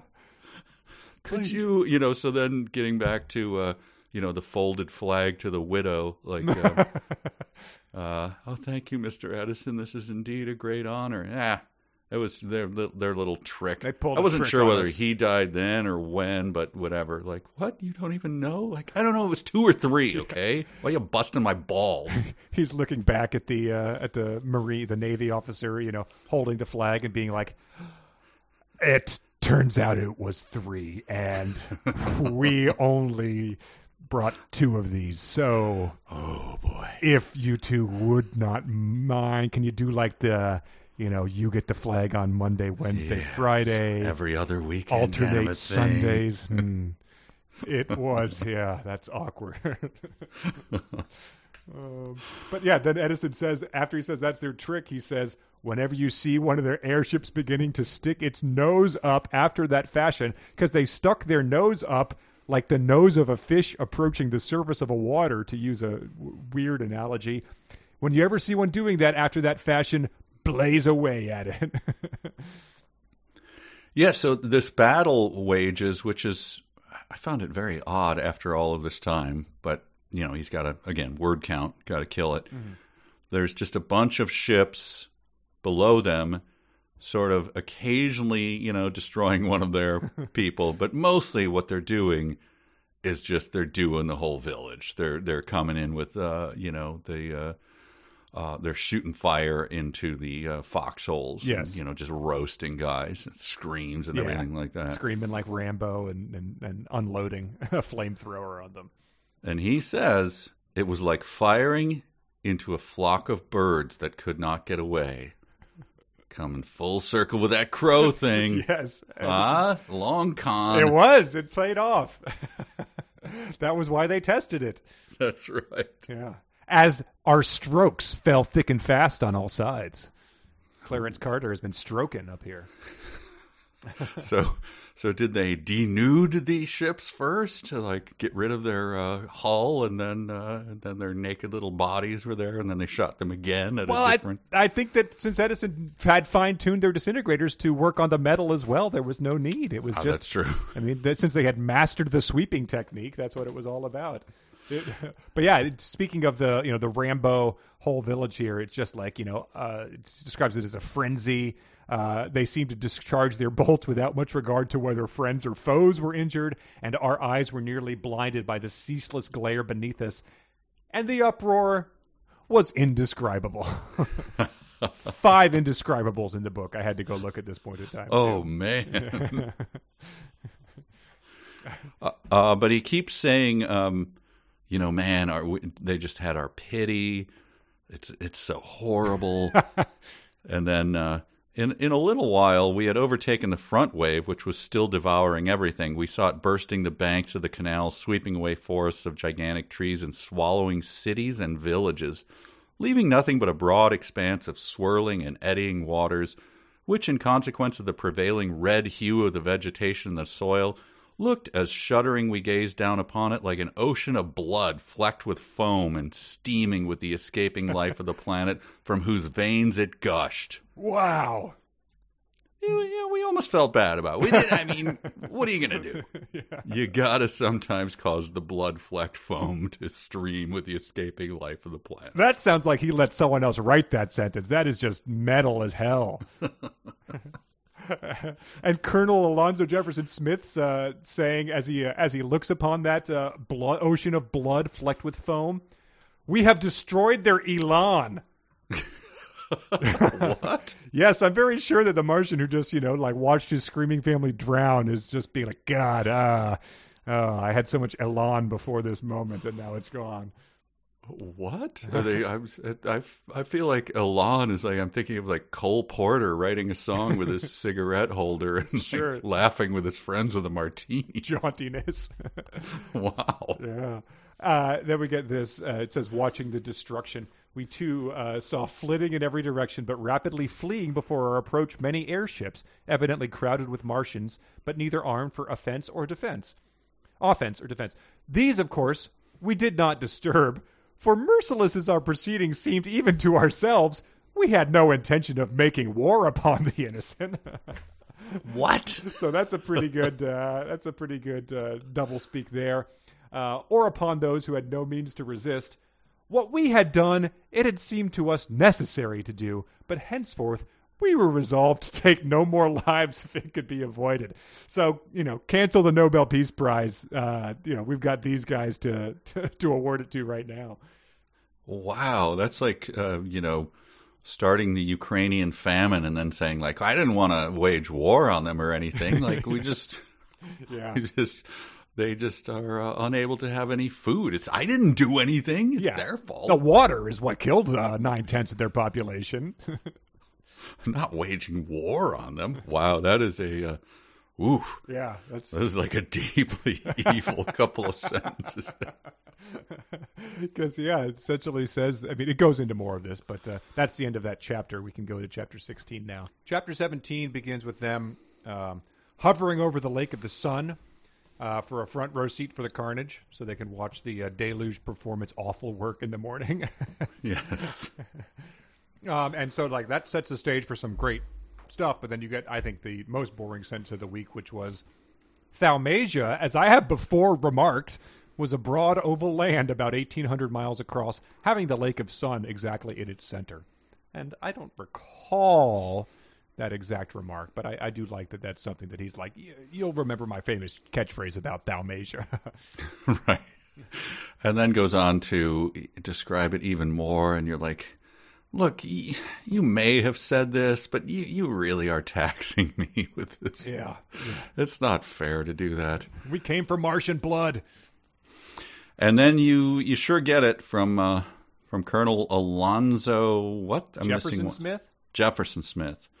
As Colonel Smith put it, you couldn't trust these coyotes. The only thing to do was drown them out. I'm sorry for them, but I guess there will be as many left as be good for us anyhow. Like, dude, churning blood waters. Yeah, it's it essentially Burst. says they're down there watching Martians like try to get to the high ground, but knowing that like uh, it would only it would not even contain one in ten of those who sought refuge there. Yeah, you got to drown them out. Again, our hearts sank with us at the sight of the fearful destruction of life for which we were responsible.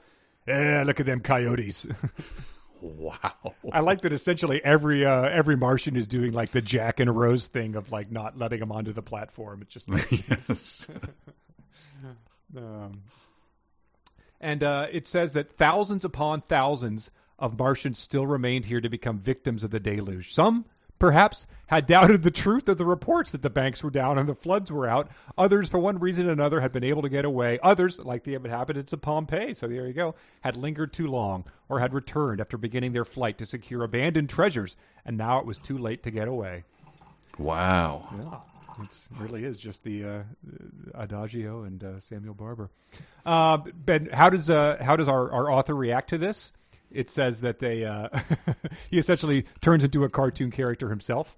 It says, um, When we had progressed to a point halfway up from the lake of the sun to the border of the sea, having dropped down within a few hundred feet of the surface, there suddenly appeared in the midst of the raging waters a sight so remarkable that at first I rubbed my eyes in astonishment.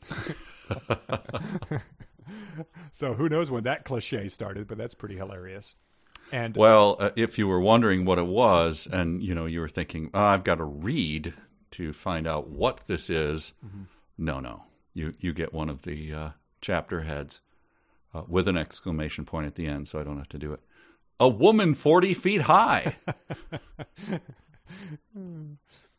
and uh, and then it's uh, it's a woman forty feet high. it is, it is. But you know, some important details. What, what do you think about the woman looks like? You know, is she just sort of a, you know, uh, is it a Martian woman? It turns out she's from Ceres, so that's where the giants of Ceres live on. But is she, you know, sort of plain? Is she, um, you know, what is her? Is she a a, a working woman, like you know, with uh, you know, ripped arms from working in the soil on this planet? Like, Well, no, she's I mean she's from Ceres and she's a slave, so I don't know, um, six breasts, yeah, two on her back, two Yeah. on her knees, a tail coming out of her forehead. Yes, uh, fangs that sort of shoot out, but they've been clipped, of course, by her captors. Right, and she oozes like a slug. Yes, and yeah, there's a, a poison that she normally would spray at her enemies, but because they clipped her fangs, it like sort of dribbles down her. She's a horrible sight to be. Right, and she's been obviously, as we've said, a slave for for decades now. So she's not in peak physical condition. She's broken down. Yes. As perfect in form and in classic beauty as feature as the Venus of Milo, a magnificent, magnified human being not less than forty feet in height. The hottest woman they've ever seen towers above them in the uh, in the waters here. It says, uh, know, it says that she's the first, uh, the woman from Ceres. She was taken prisoner uh, by the Martians during the last invasion, and since then has been a slave in the palace of the Emperor, who gets the uh, the first mention here. We covered him in real or fanfic, but that's just Aina casually dropping that there is a Martian emperor. And, uh, you know, Colonel Alonzo Smith is like, uh, he he maybe doesn't catch sight of her right away. Is like, uh, wow, she is quite large. Like, sounds good to me. More to hold on to. Like, no, I mean, she is uh, very like, yeah, I like it. Tell me about it. She's 40 feet tall. She's peering in the window of our ship right now. oh, shit. Uh, well, that coyote will hunt a roadrunner, that's for sure. and so they say, uh, they, they, you know, I, I believe we read like, yeah, like they were like thinking about Pompeii. They, you know, the, the, the life was sort of starting to weigh on them. Very quickly get over that. There she stood with uh, with a light white garment thrown about her, erect, half defiant, half yielding to her fear, more graceful than any Greek statue. Her arms outstretched, yet motionless, and her eyes upcast, as if praying to her God to protect her. Her hair, which shone like gold in the increasing light of day, streamed over her shoulders, and her great eyes were a stare between terror and supplication, so wildly beautiful a sight not one of us had ever beheld. So is Aina like being like? I don't know. Look, look at her ankles. like, Seems like a Kinda to chubby. me. Yeah, I exactly. don't know. and so every single guy is like, "Save her, save her!" But um, she drowns, and uh, a, uh, as the hot slave from Ceres drowns, someone else quotes another poem, which I think was uh, Thomas Hood, the Water Lady. Oh wow! Oh, you're right, right. I missed that. I did not look that up. yeah, I just thought I don't know. I didn't didn't recognize it, but uh, um, and as uh, as Sidney Phillips, as the uh, as the hot forty foot slave from Ceres drowned, says, "If but for that woman's sake." I am sorry we drowned the planet. How hot was she? This is incredible. But a moment afterward, I saw that he regretted what he had said, for Aina's eyes were fixed upon him.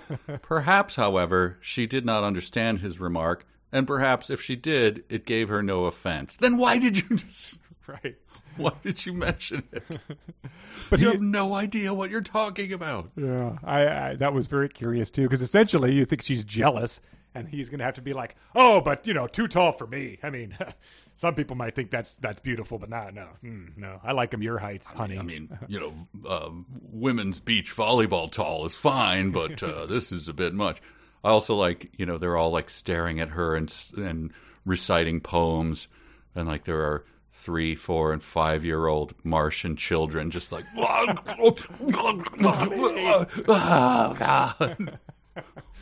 Why did our God, the one who knows the other God, forsake us?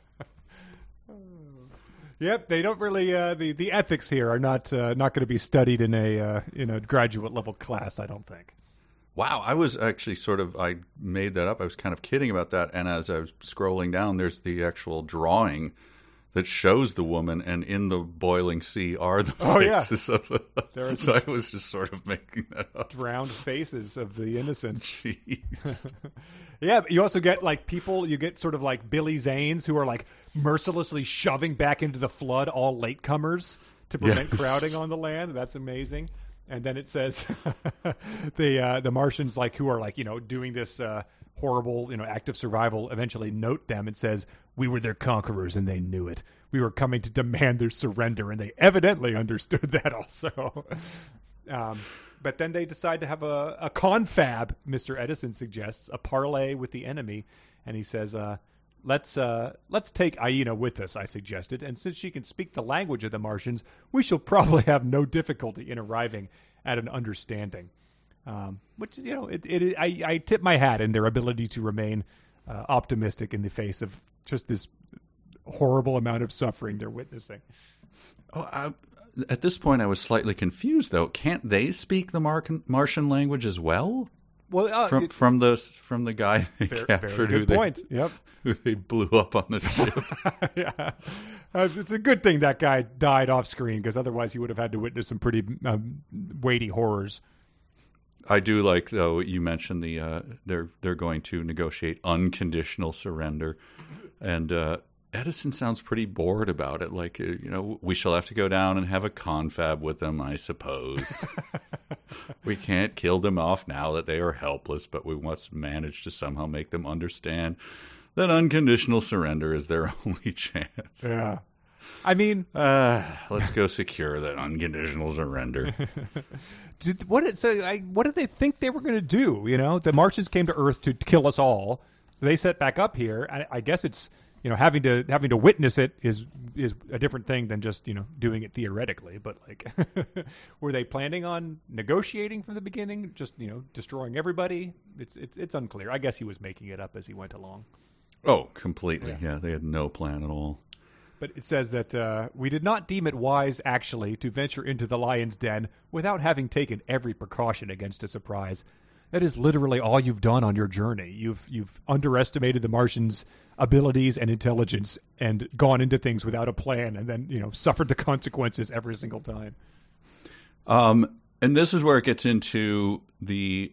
I I think I texted you or something about this. Like, I, I'm actually angry now at, at, at what they do. They go into the palace with a bunch of their men.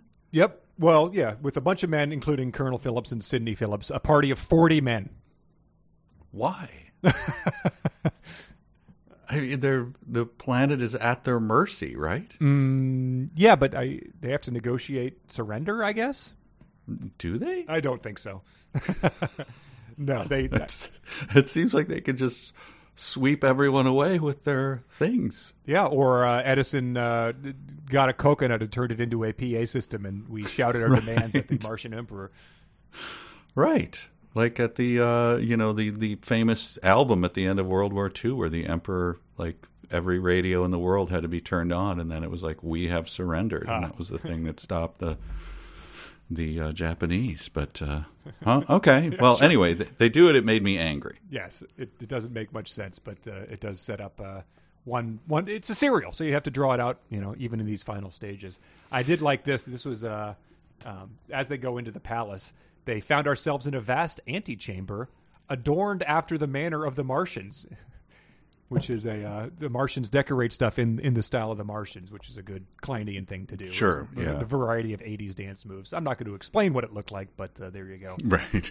But then uh, I don't think they've seen them before because they've just been dealing with the uh, the Martian workers and the guys who enslaved Aina. Um, it says grouped around the throne, some standing and others reclining upon the flights of steps which appeared to be of solid gold, was an array of Martian women, beautifully and becomingly attired. You don't say. Despite their stature, for these women averaged 12 or 13 feet in height. Yeah, that's just in the sweet spot there. the beauty of their complexions, of a dark olive tint, was no less brilliant than that of the women of Italy or Spain. but not Seville, dear God, I oh hope. God! Oh my God. parched Rather lips and sunburnt faces. Oh my God! That is amazing. Like, so that was a trope that just couldn't be, you couldn't get out of it. If there are women, they are just, they are hot underwear models. no Yeah. matter and the From only- Europe, yeah. yes. The only difference is 12 to 13 feet, 40 feet, or just sort of normal human height. Yeah, what is it? Is it Raquel Welch who became the fifty foot woman or whatever? Yeah. Uh, it's, it's that like she's wearing the fur bikini and stuff. yeah. Oh man, it's it just is. It, it's nice to get a window into the the eighteen hundreds guy horniness too. Just like Serviss, flipping through travelogues to uh, Italy or Spain. His wife's like, "Where are you planning a vacation?" Oh, blah. I don't know. I figured we'd go to Ohio. That new canal can get us there. Uh, why are you looking at those pamphlets about Italy? I just uh, researched for the book. Why, Garrett P. I never. Frying pan to the head. Uh, and then this is great too a, a, a slam on someone I've never heard of out of nowhere. It says there are some uh, at the top steps of a magnificent golden throne sat the emperor himself. There are some busts of Caracalla, which I have seen, that are almost as ugly as the face of the Martian ruler. So suck to- it, man. I forgot to look that up. he was a Roman emperor in the year 200. The busts look pretty normal. It seems he looks a little like pissed off in a lot of them, but like he doesn't have, you know, it's not doesn't have an eye patch. He's not like uh, you know, doesn't have the you know dentures of a one of those bald knobber guys. It's a fairly standard looking guy. He's sitting around in the pub, uh, you know, reading his new chapter to his fellow in his writing group, and he, and he just starts getting animated. At the top of the steps, at the end, there are busts of Caracalla, and they like push him Whoa, back down whoa. the chair. Garrett, Garrett, Whoa. Garrett! Yeah. Splash water in his face. like, man, you gotta drop that every book you write. There's like a big slant. Nobody knows who Caracalla. I That just- guy had the ugliest bust I've ever makes me so angry. The bartender is like putting the uh, gift he bought him, which is uh, suspiciously in a bust shape wrapping paper, uh, back behind the bar to try to not to try not to enrage him any further.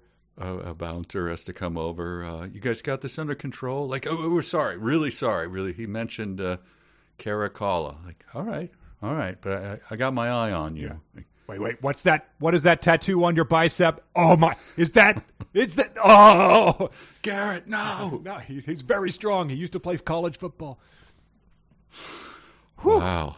And then this is where we get into the, uh, as we've alluded to, the uh, excessive amount of phrenology, which really comes in strong in the last tenth of the book. My God, yes. Very surprising.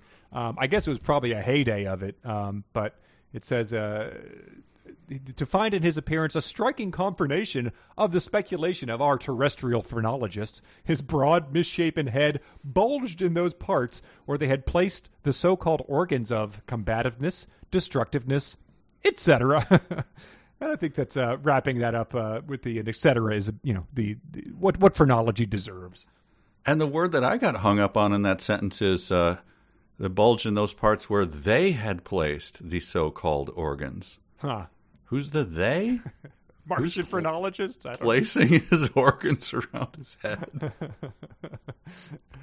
but they, they they sort of say that uh, where it's bulging on his head is because he's a military expert and um, it all is a, a warlike ensemble. And it says the contrast between his truly terrible countenance and the Eve-like features of the women who surrounded his throne was as great as if Satan, after his fall, had re-enthroned himself in the midst of angels. Settle the hell down. yeah.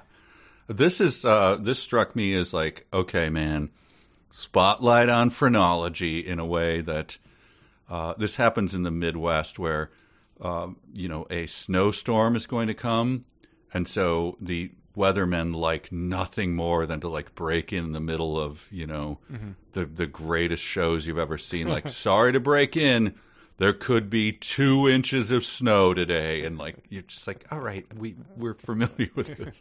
it's like the phrenologists have their moment, and like trumpets blow, and like phrenologists Yeah. take center stage. Bring out the calipers, baby.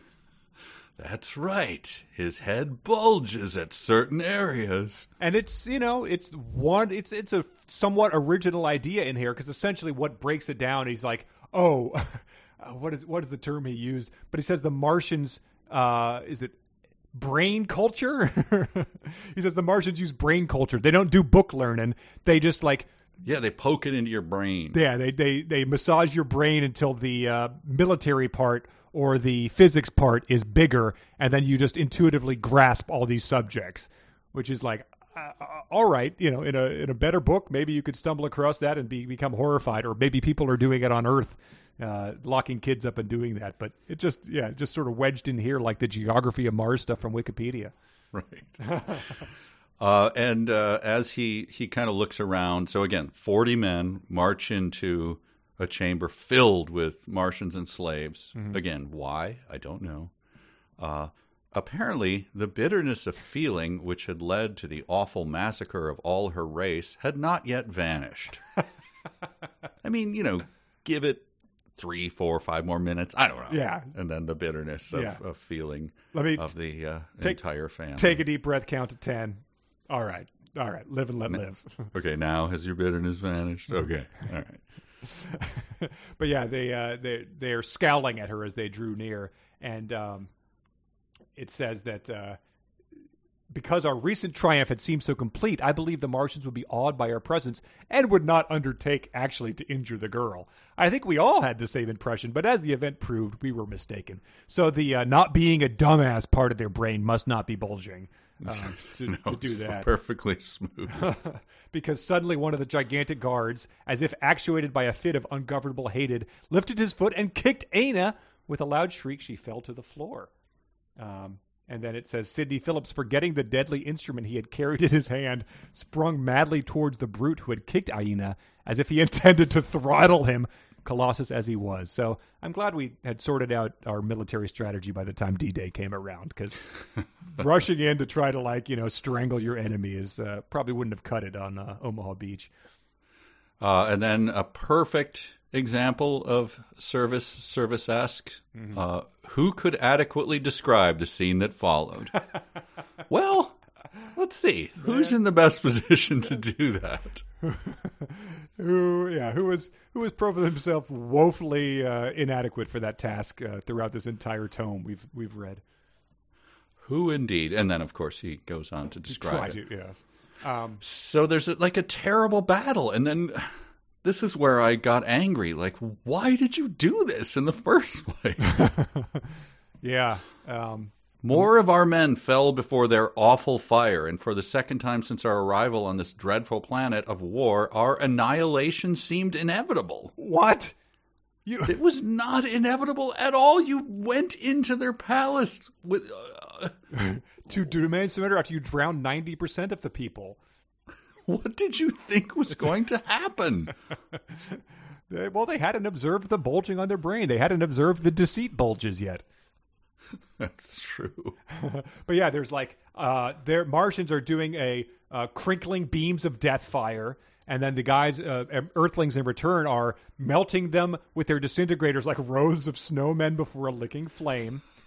And then their annihilation seems. The line after our annihilate uh, our annihilation seemed inevitable is, but in a moment the whole scene changed.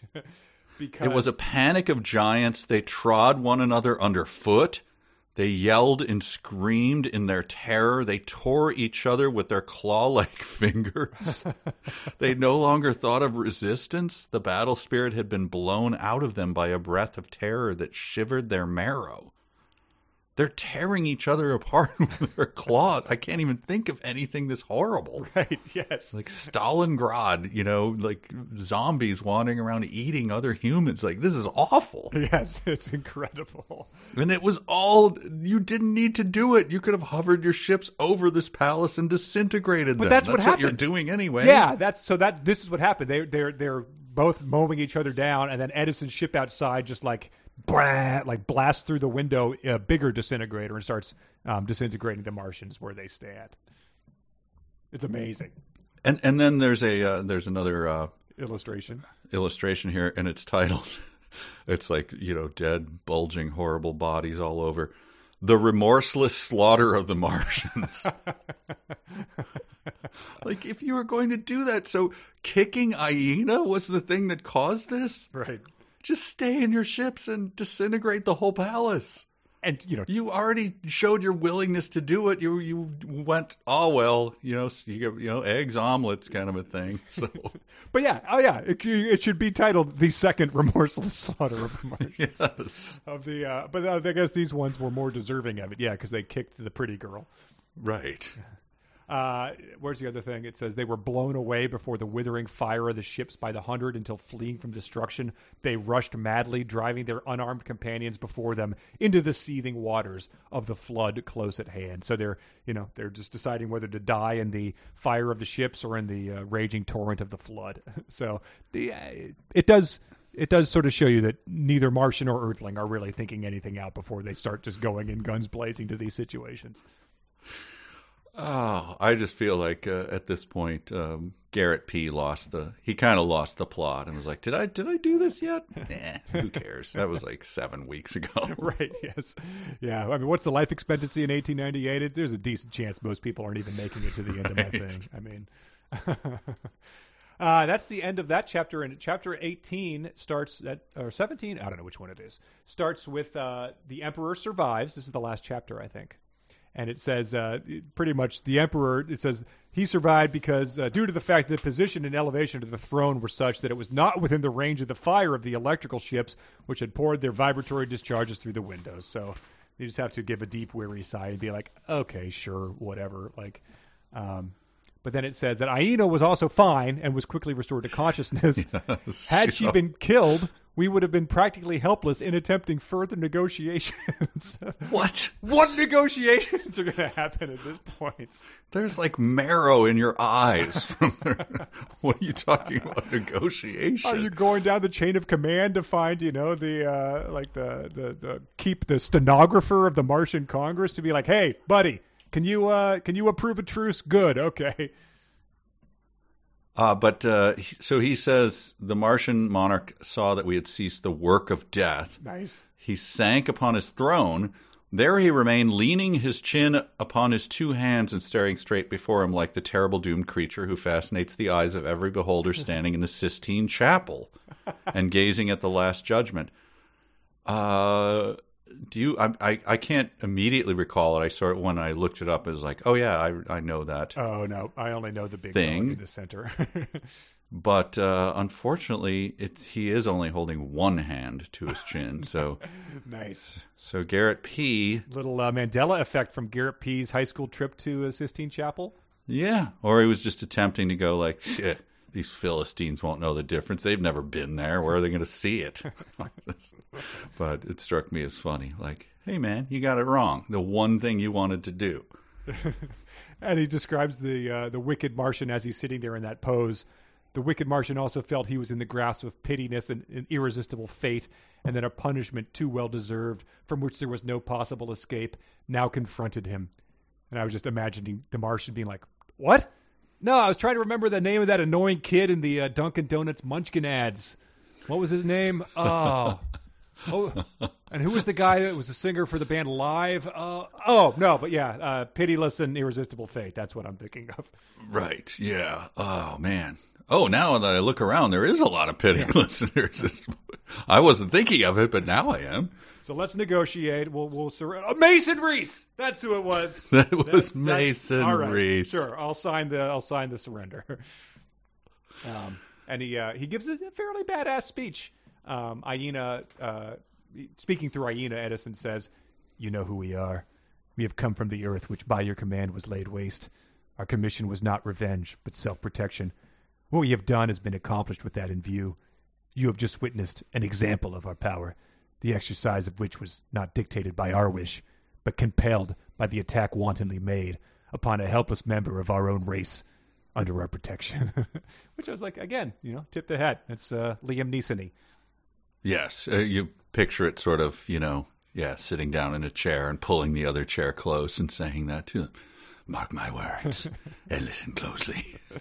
Somewhat undone by the fact that you know it'd be like Liam Neeson's hot daughter in the movie giving the uh, the phone speech, the uh, remarkable set of skills. Uh, yeah. It undercuts it a bit when you have to when you have to do that.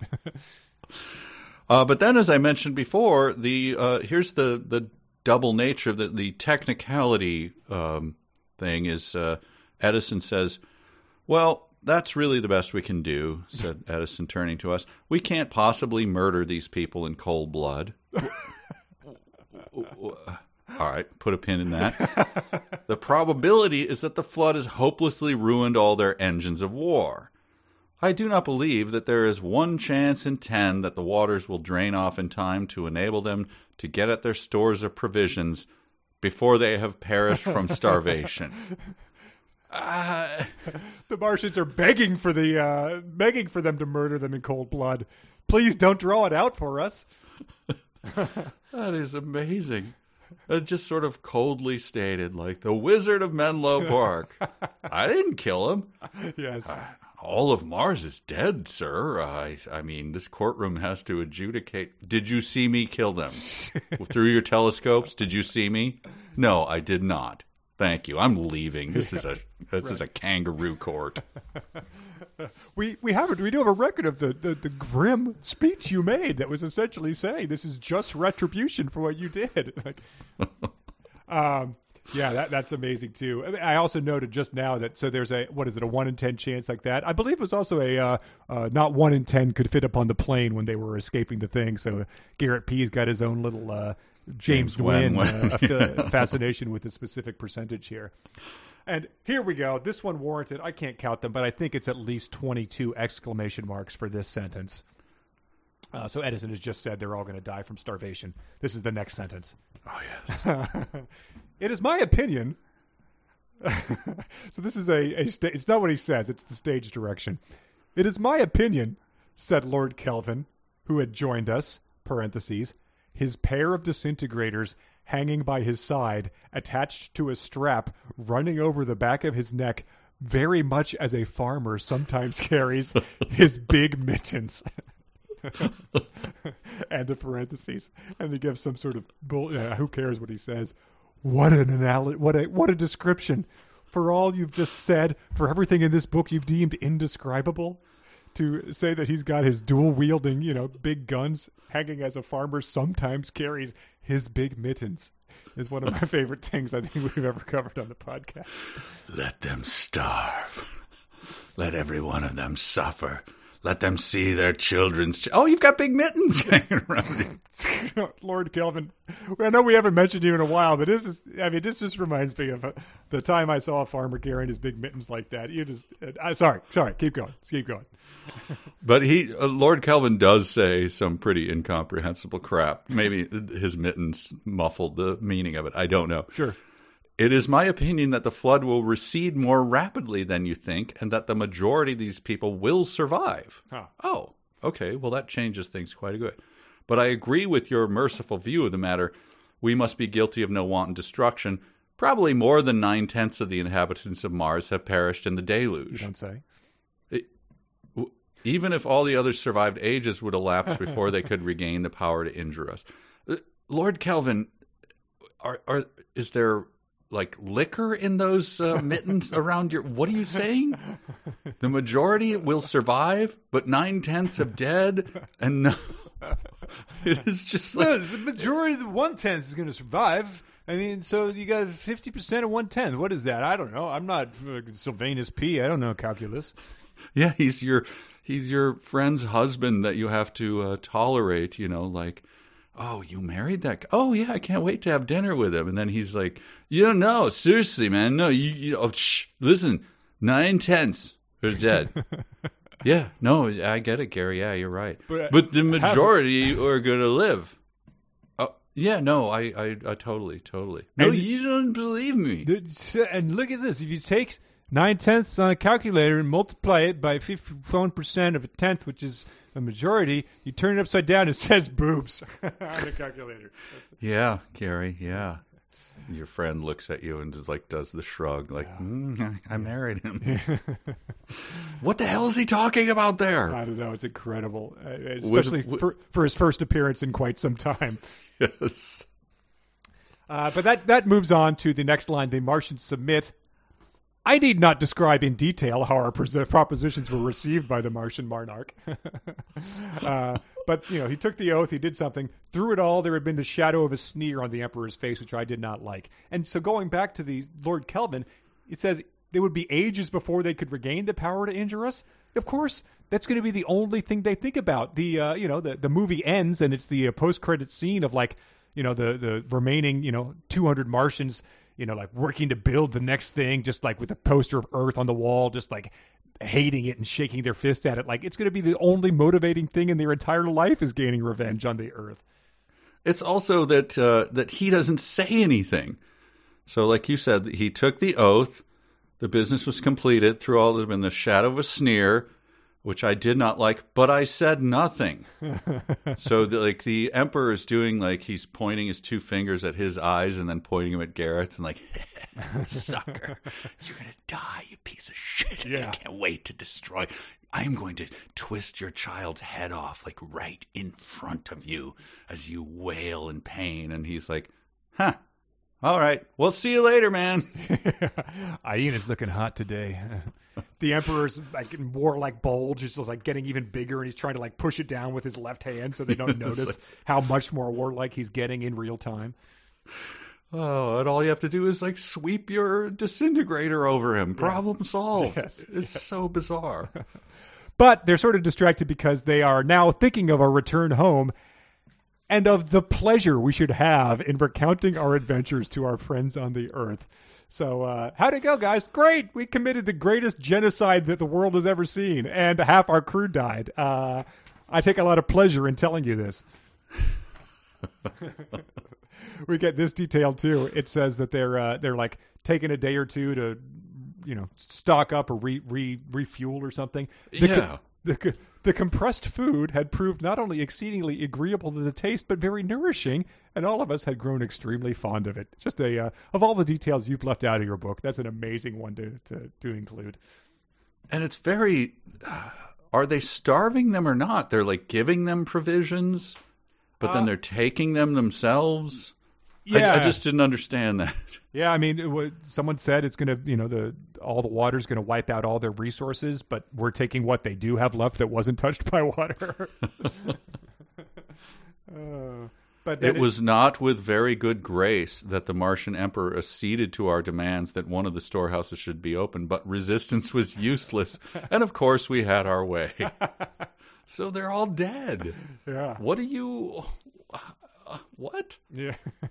they're all dead, and then he says, in considering the matter of provisioning the fleet, this so they're like loading up the fuel. They're like, all right, grab uh, rations for two thousand, and Lord Kelvin's like, actually, uh, collar tug out of the hundred ships. Uh, carrying more than 2,000 souls, there remained only 55 ships and 1,085 men.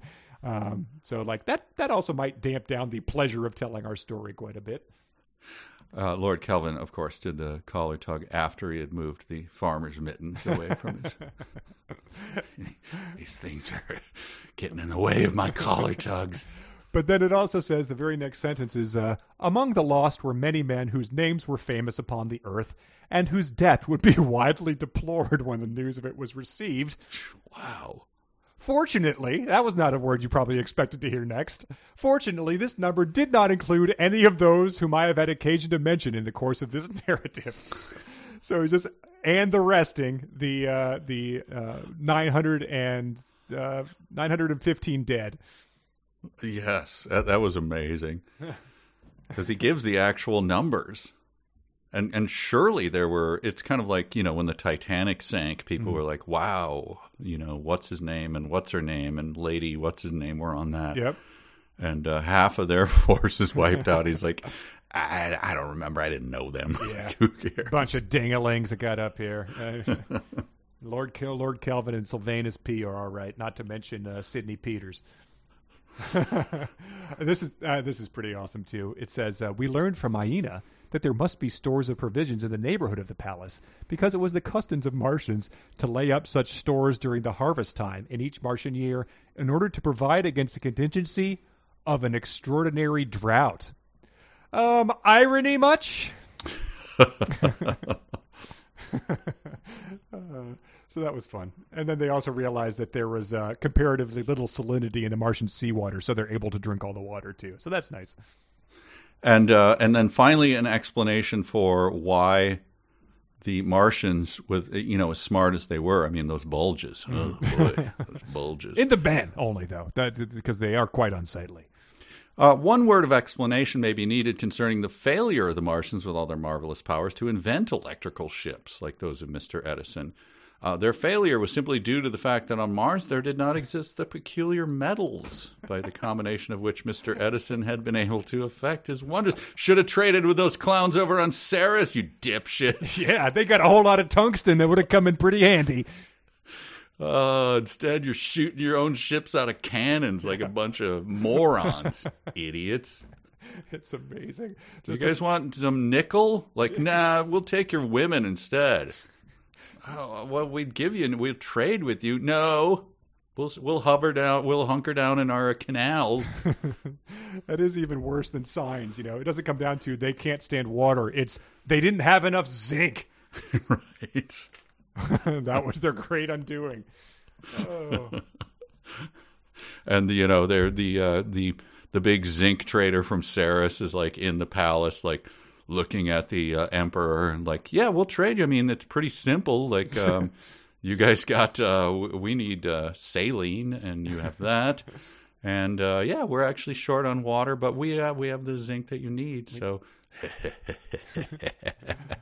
sounds good to me. Like, why are you doing that? It sounds like you don't really. Why is the evil like, sector of your brain bulging? That's yeah, things are bulging in places they should not be bulging. I'm not going to trade with you. You guys can just die here. oh God! damn my normal way of speaking.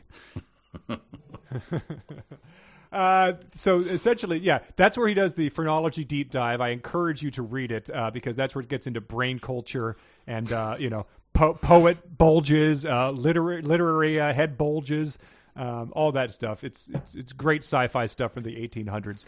But then it gets into the thing I think we covered in real or fanfic where the Martian um, the Martian emperor is disintegrated because he shakes his fist at the ships.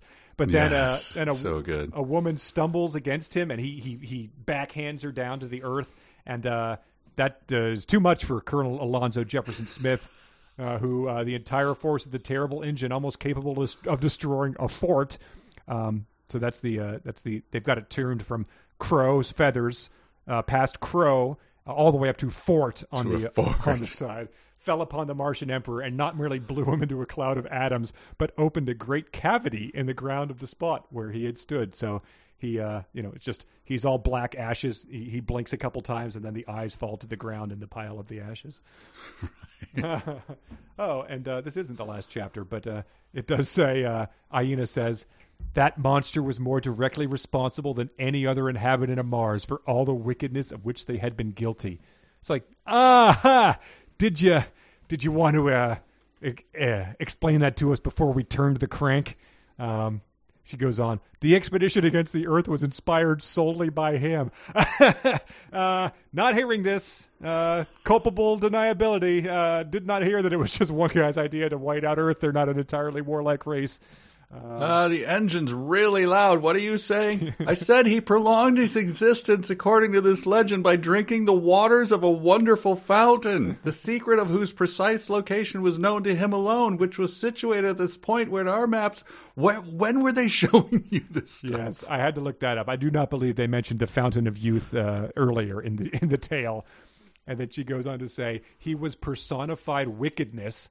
That I know, and he would have never kept his oath to not invade Earth if power had returned to him again. It's like again information that could have been valuable as we were like making the, making the handshake agreement. Uh, this guy's not going to keep this promise. You should just blast him now.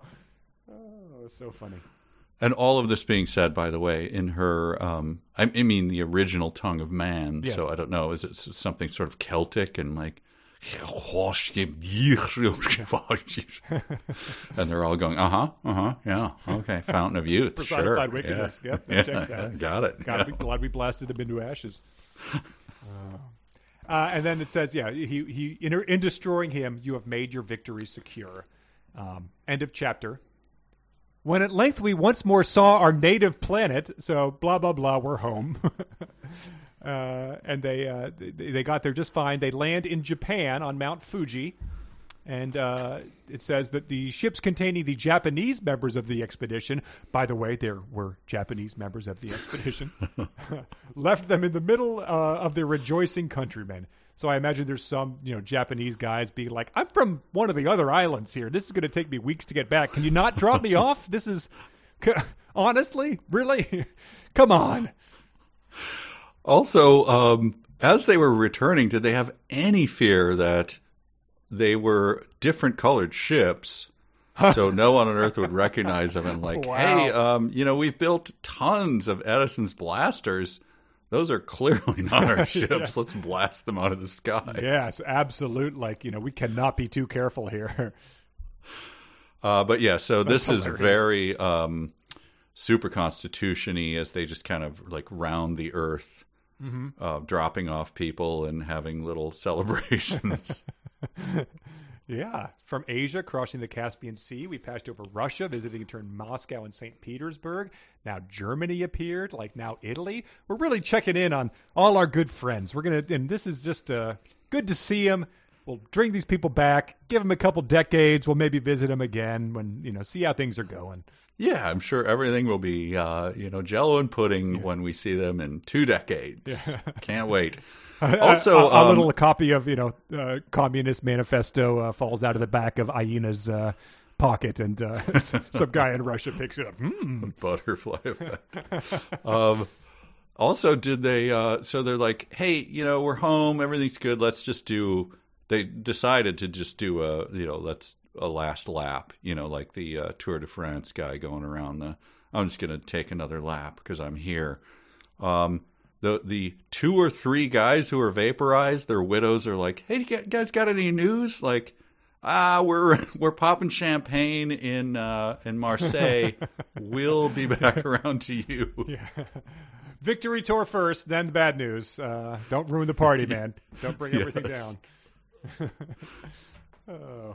And speaking of that, yeah, they, it says the again was uh, the air was filled with bursting rockets, shaken with the roar of cannon, and with volleying cheers poured from millions of throats as we came to rest directly above the city. Three days after the landing of the fleet, I received a beautifully engraved card inviting me to be present in Trinity Church at the wedding of Aina and Cindy Phillips. So the wedding was done in the original language of man. to a woman who evidently can breathe our air and uh, isn't susceptible to whatever diseases killed the Martians as well. Good to know. Uh, but this is the greatest thing in the world, and uh, um, because he's marrying, of course, Sidney Phillips. Edison was uh, Edison, Lord Kelvin, all the other members of the f- crew of the flagship.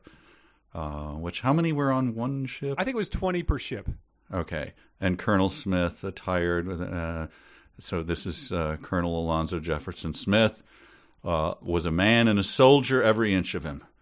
I asked her for myself, he whispered to me after the ceremony, swallowing a great lump in his throat.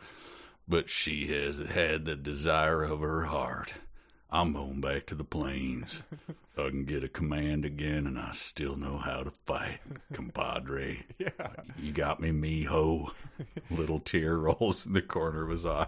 Yeah. He, and he and his mustache and his he tilts his hat over his uh, eyes and he's off. Yeah, he, he walks out the door and uh, Sidney Phillips, they make eye contact and he tips his hat, you know. She, she married she married the better man. she got the right one this time, mijo. He essentially goes to become Clint Eastwood in Unforgiven. That was amazing. And that I did enjoy. That was a gift. I did like that. Yeah, just the little uh, the love triangle. I mean, I wouldn't say it it, it pays off, but it does. No. you know, it's because it doesn't have any. It, it was not earned, but it is hilarious because that is the second to last paragraph of the book. of Alonzo Jefferson Smith returning to the to the front to the Western Front, and then it ends. Uh, it ends thusly, and thus was united for all future time the first stem of the Aryan race. oh boy, which had been long lost but not destroyed, with the latest offspring of that great family, and the link which had served to bring them together was the faraway planet of Mars. And I still hear the shrieks of those children. I cannot sleep. Mrs. Serviss is very worried about me. I didn't know that uh, Sidney Phillips was so he was a member of the Aryan race. yeah. I mean, I guess because this is the uh, the great uniting of it, and uh, you know, the perfect race is let's see, Trinity Church. I mean, I assume that would be some sort of Protestant uh, church or maybe Methodist or something. So that that is, of course, the perfect religion and perfect race. And boy, is it going to be a heck of a century for our race, the Aryans, to Oh, reiterate. Is the, Nothing but peace and prosperity for all, for all. wow. Well, that is another book. Man, did he did not follow up on this book? Of course. Oh, I mean, you know, he wrote those other books. There was the one with like the crab creatures coming off of a UFO. I uh, assumed that was probably a little less weighty in its uh, in what it was trying to tackle. But uh, yeah, I, I, no one has recommended another Garrett P. Serviss in all of the emails we've received. So we will see. But what I'm saying is, forward. it's not like, um, you know, Sidney Phillips and Aina, you know, and their three children, and then the adventure starts from there. Is Yeah. what I'm saying. Oh, I mean, yeah. If there was a follow up to this book, I, I, I wouldn't read it immediately, but I would definitely be intrigued. Just as a, uh, I mean, if there was any any if if he wrote something that was post World War One or something, that would be uh, very interesting to see how his worldview had changed or something. Oh well, then we we would get into eugenics at that point. But yeah, just uh, see if phrenology plays out throughout his work. Uh, I don't know. I think I, uh, I I enjoyed it. It was it was dry at times, and obviously took its time doing things. But there was a lot of fun stuff in this one to latch on to. I think. Oh man, I uh, I think between our two old timey books, I think this is this is more fun. Oh yeah, they more fun than uh, Irene Iddesleigh. Yes. Yeah, I agree. It's uh, that that one had some very funny prose and stuff like that. Like I don't think his prose was as intentionally purple as that, but uh, just to to read something in the style of one of those Batman serials and to see how that plays out by a not particularly good writer is was, was a real treat. I I enjoyed it. Yes, I, I'd rank, did. rank it in the uh, the bottom of the upper third. I would say. Yeah, I'm not going to disagree with that. I think his yeah, it, fewer descriptions of land masses and uh, fewer um, you know Wikipedia dumps would have made it you know chef's kiss. But yeah, those were easy to skip over and uh, get ahead to the uh, phrenology or hot forty foot women. Yeah, yeah, that that is a great trope. The uh, you know f- women that I did make me laugh where the uh, fainting of the women is just a thing. like w- what's what's wrong? What is the medical condition? here? Yeah, was this happening in your life that it was something you just everyone knew and would relate to? Yeah, it. I, I saw it in a. It was in a movie recently. You know, an older movie, and someone was just fainted, and everyone went, "Well, that's you know, that's women." I was like, "How long did that weird thing persist?" Like, that's not.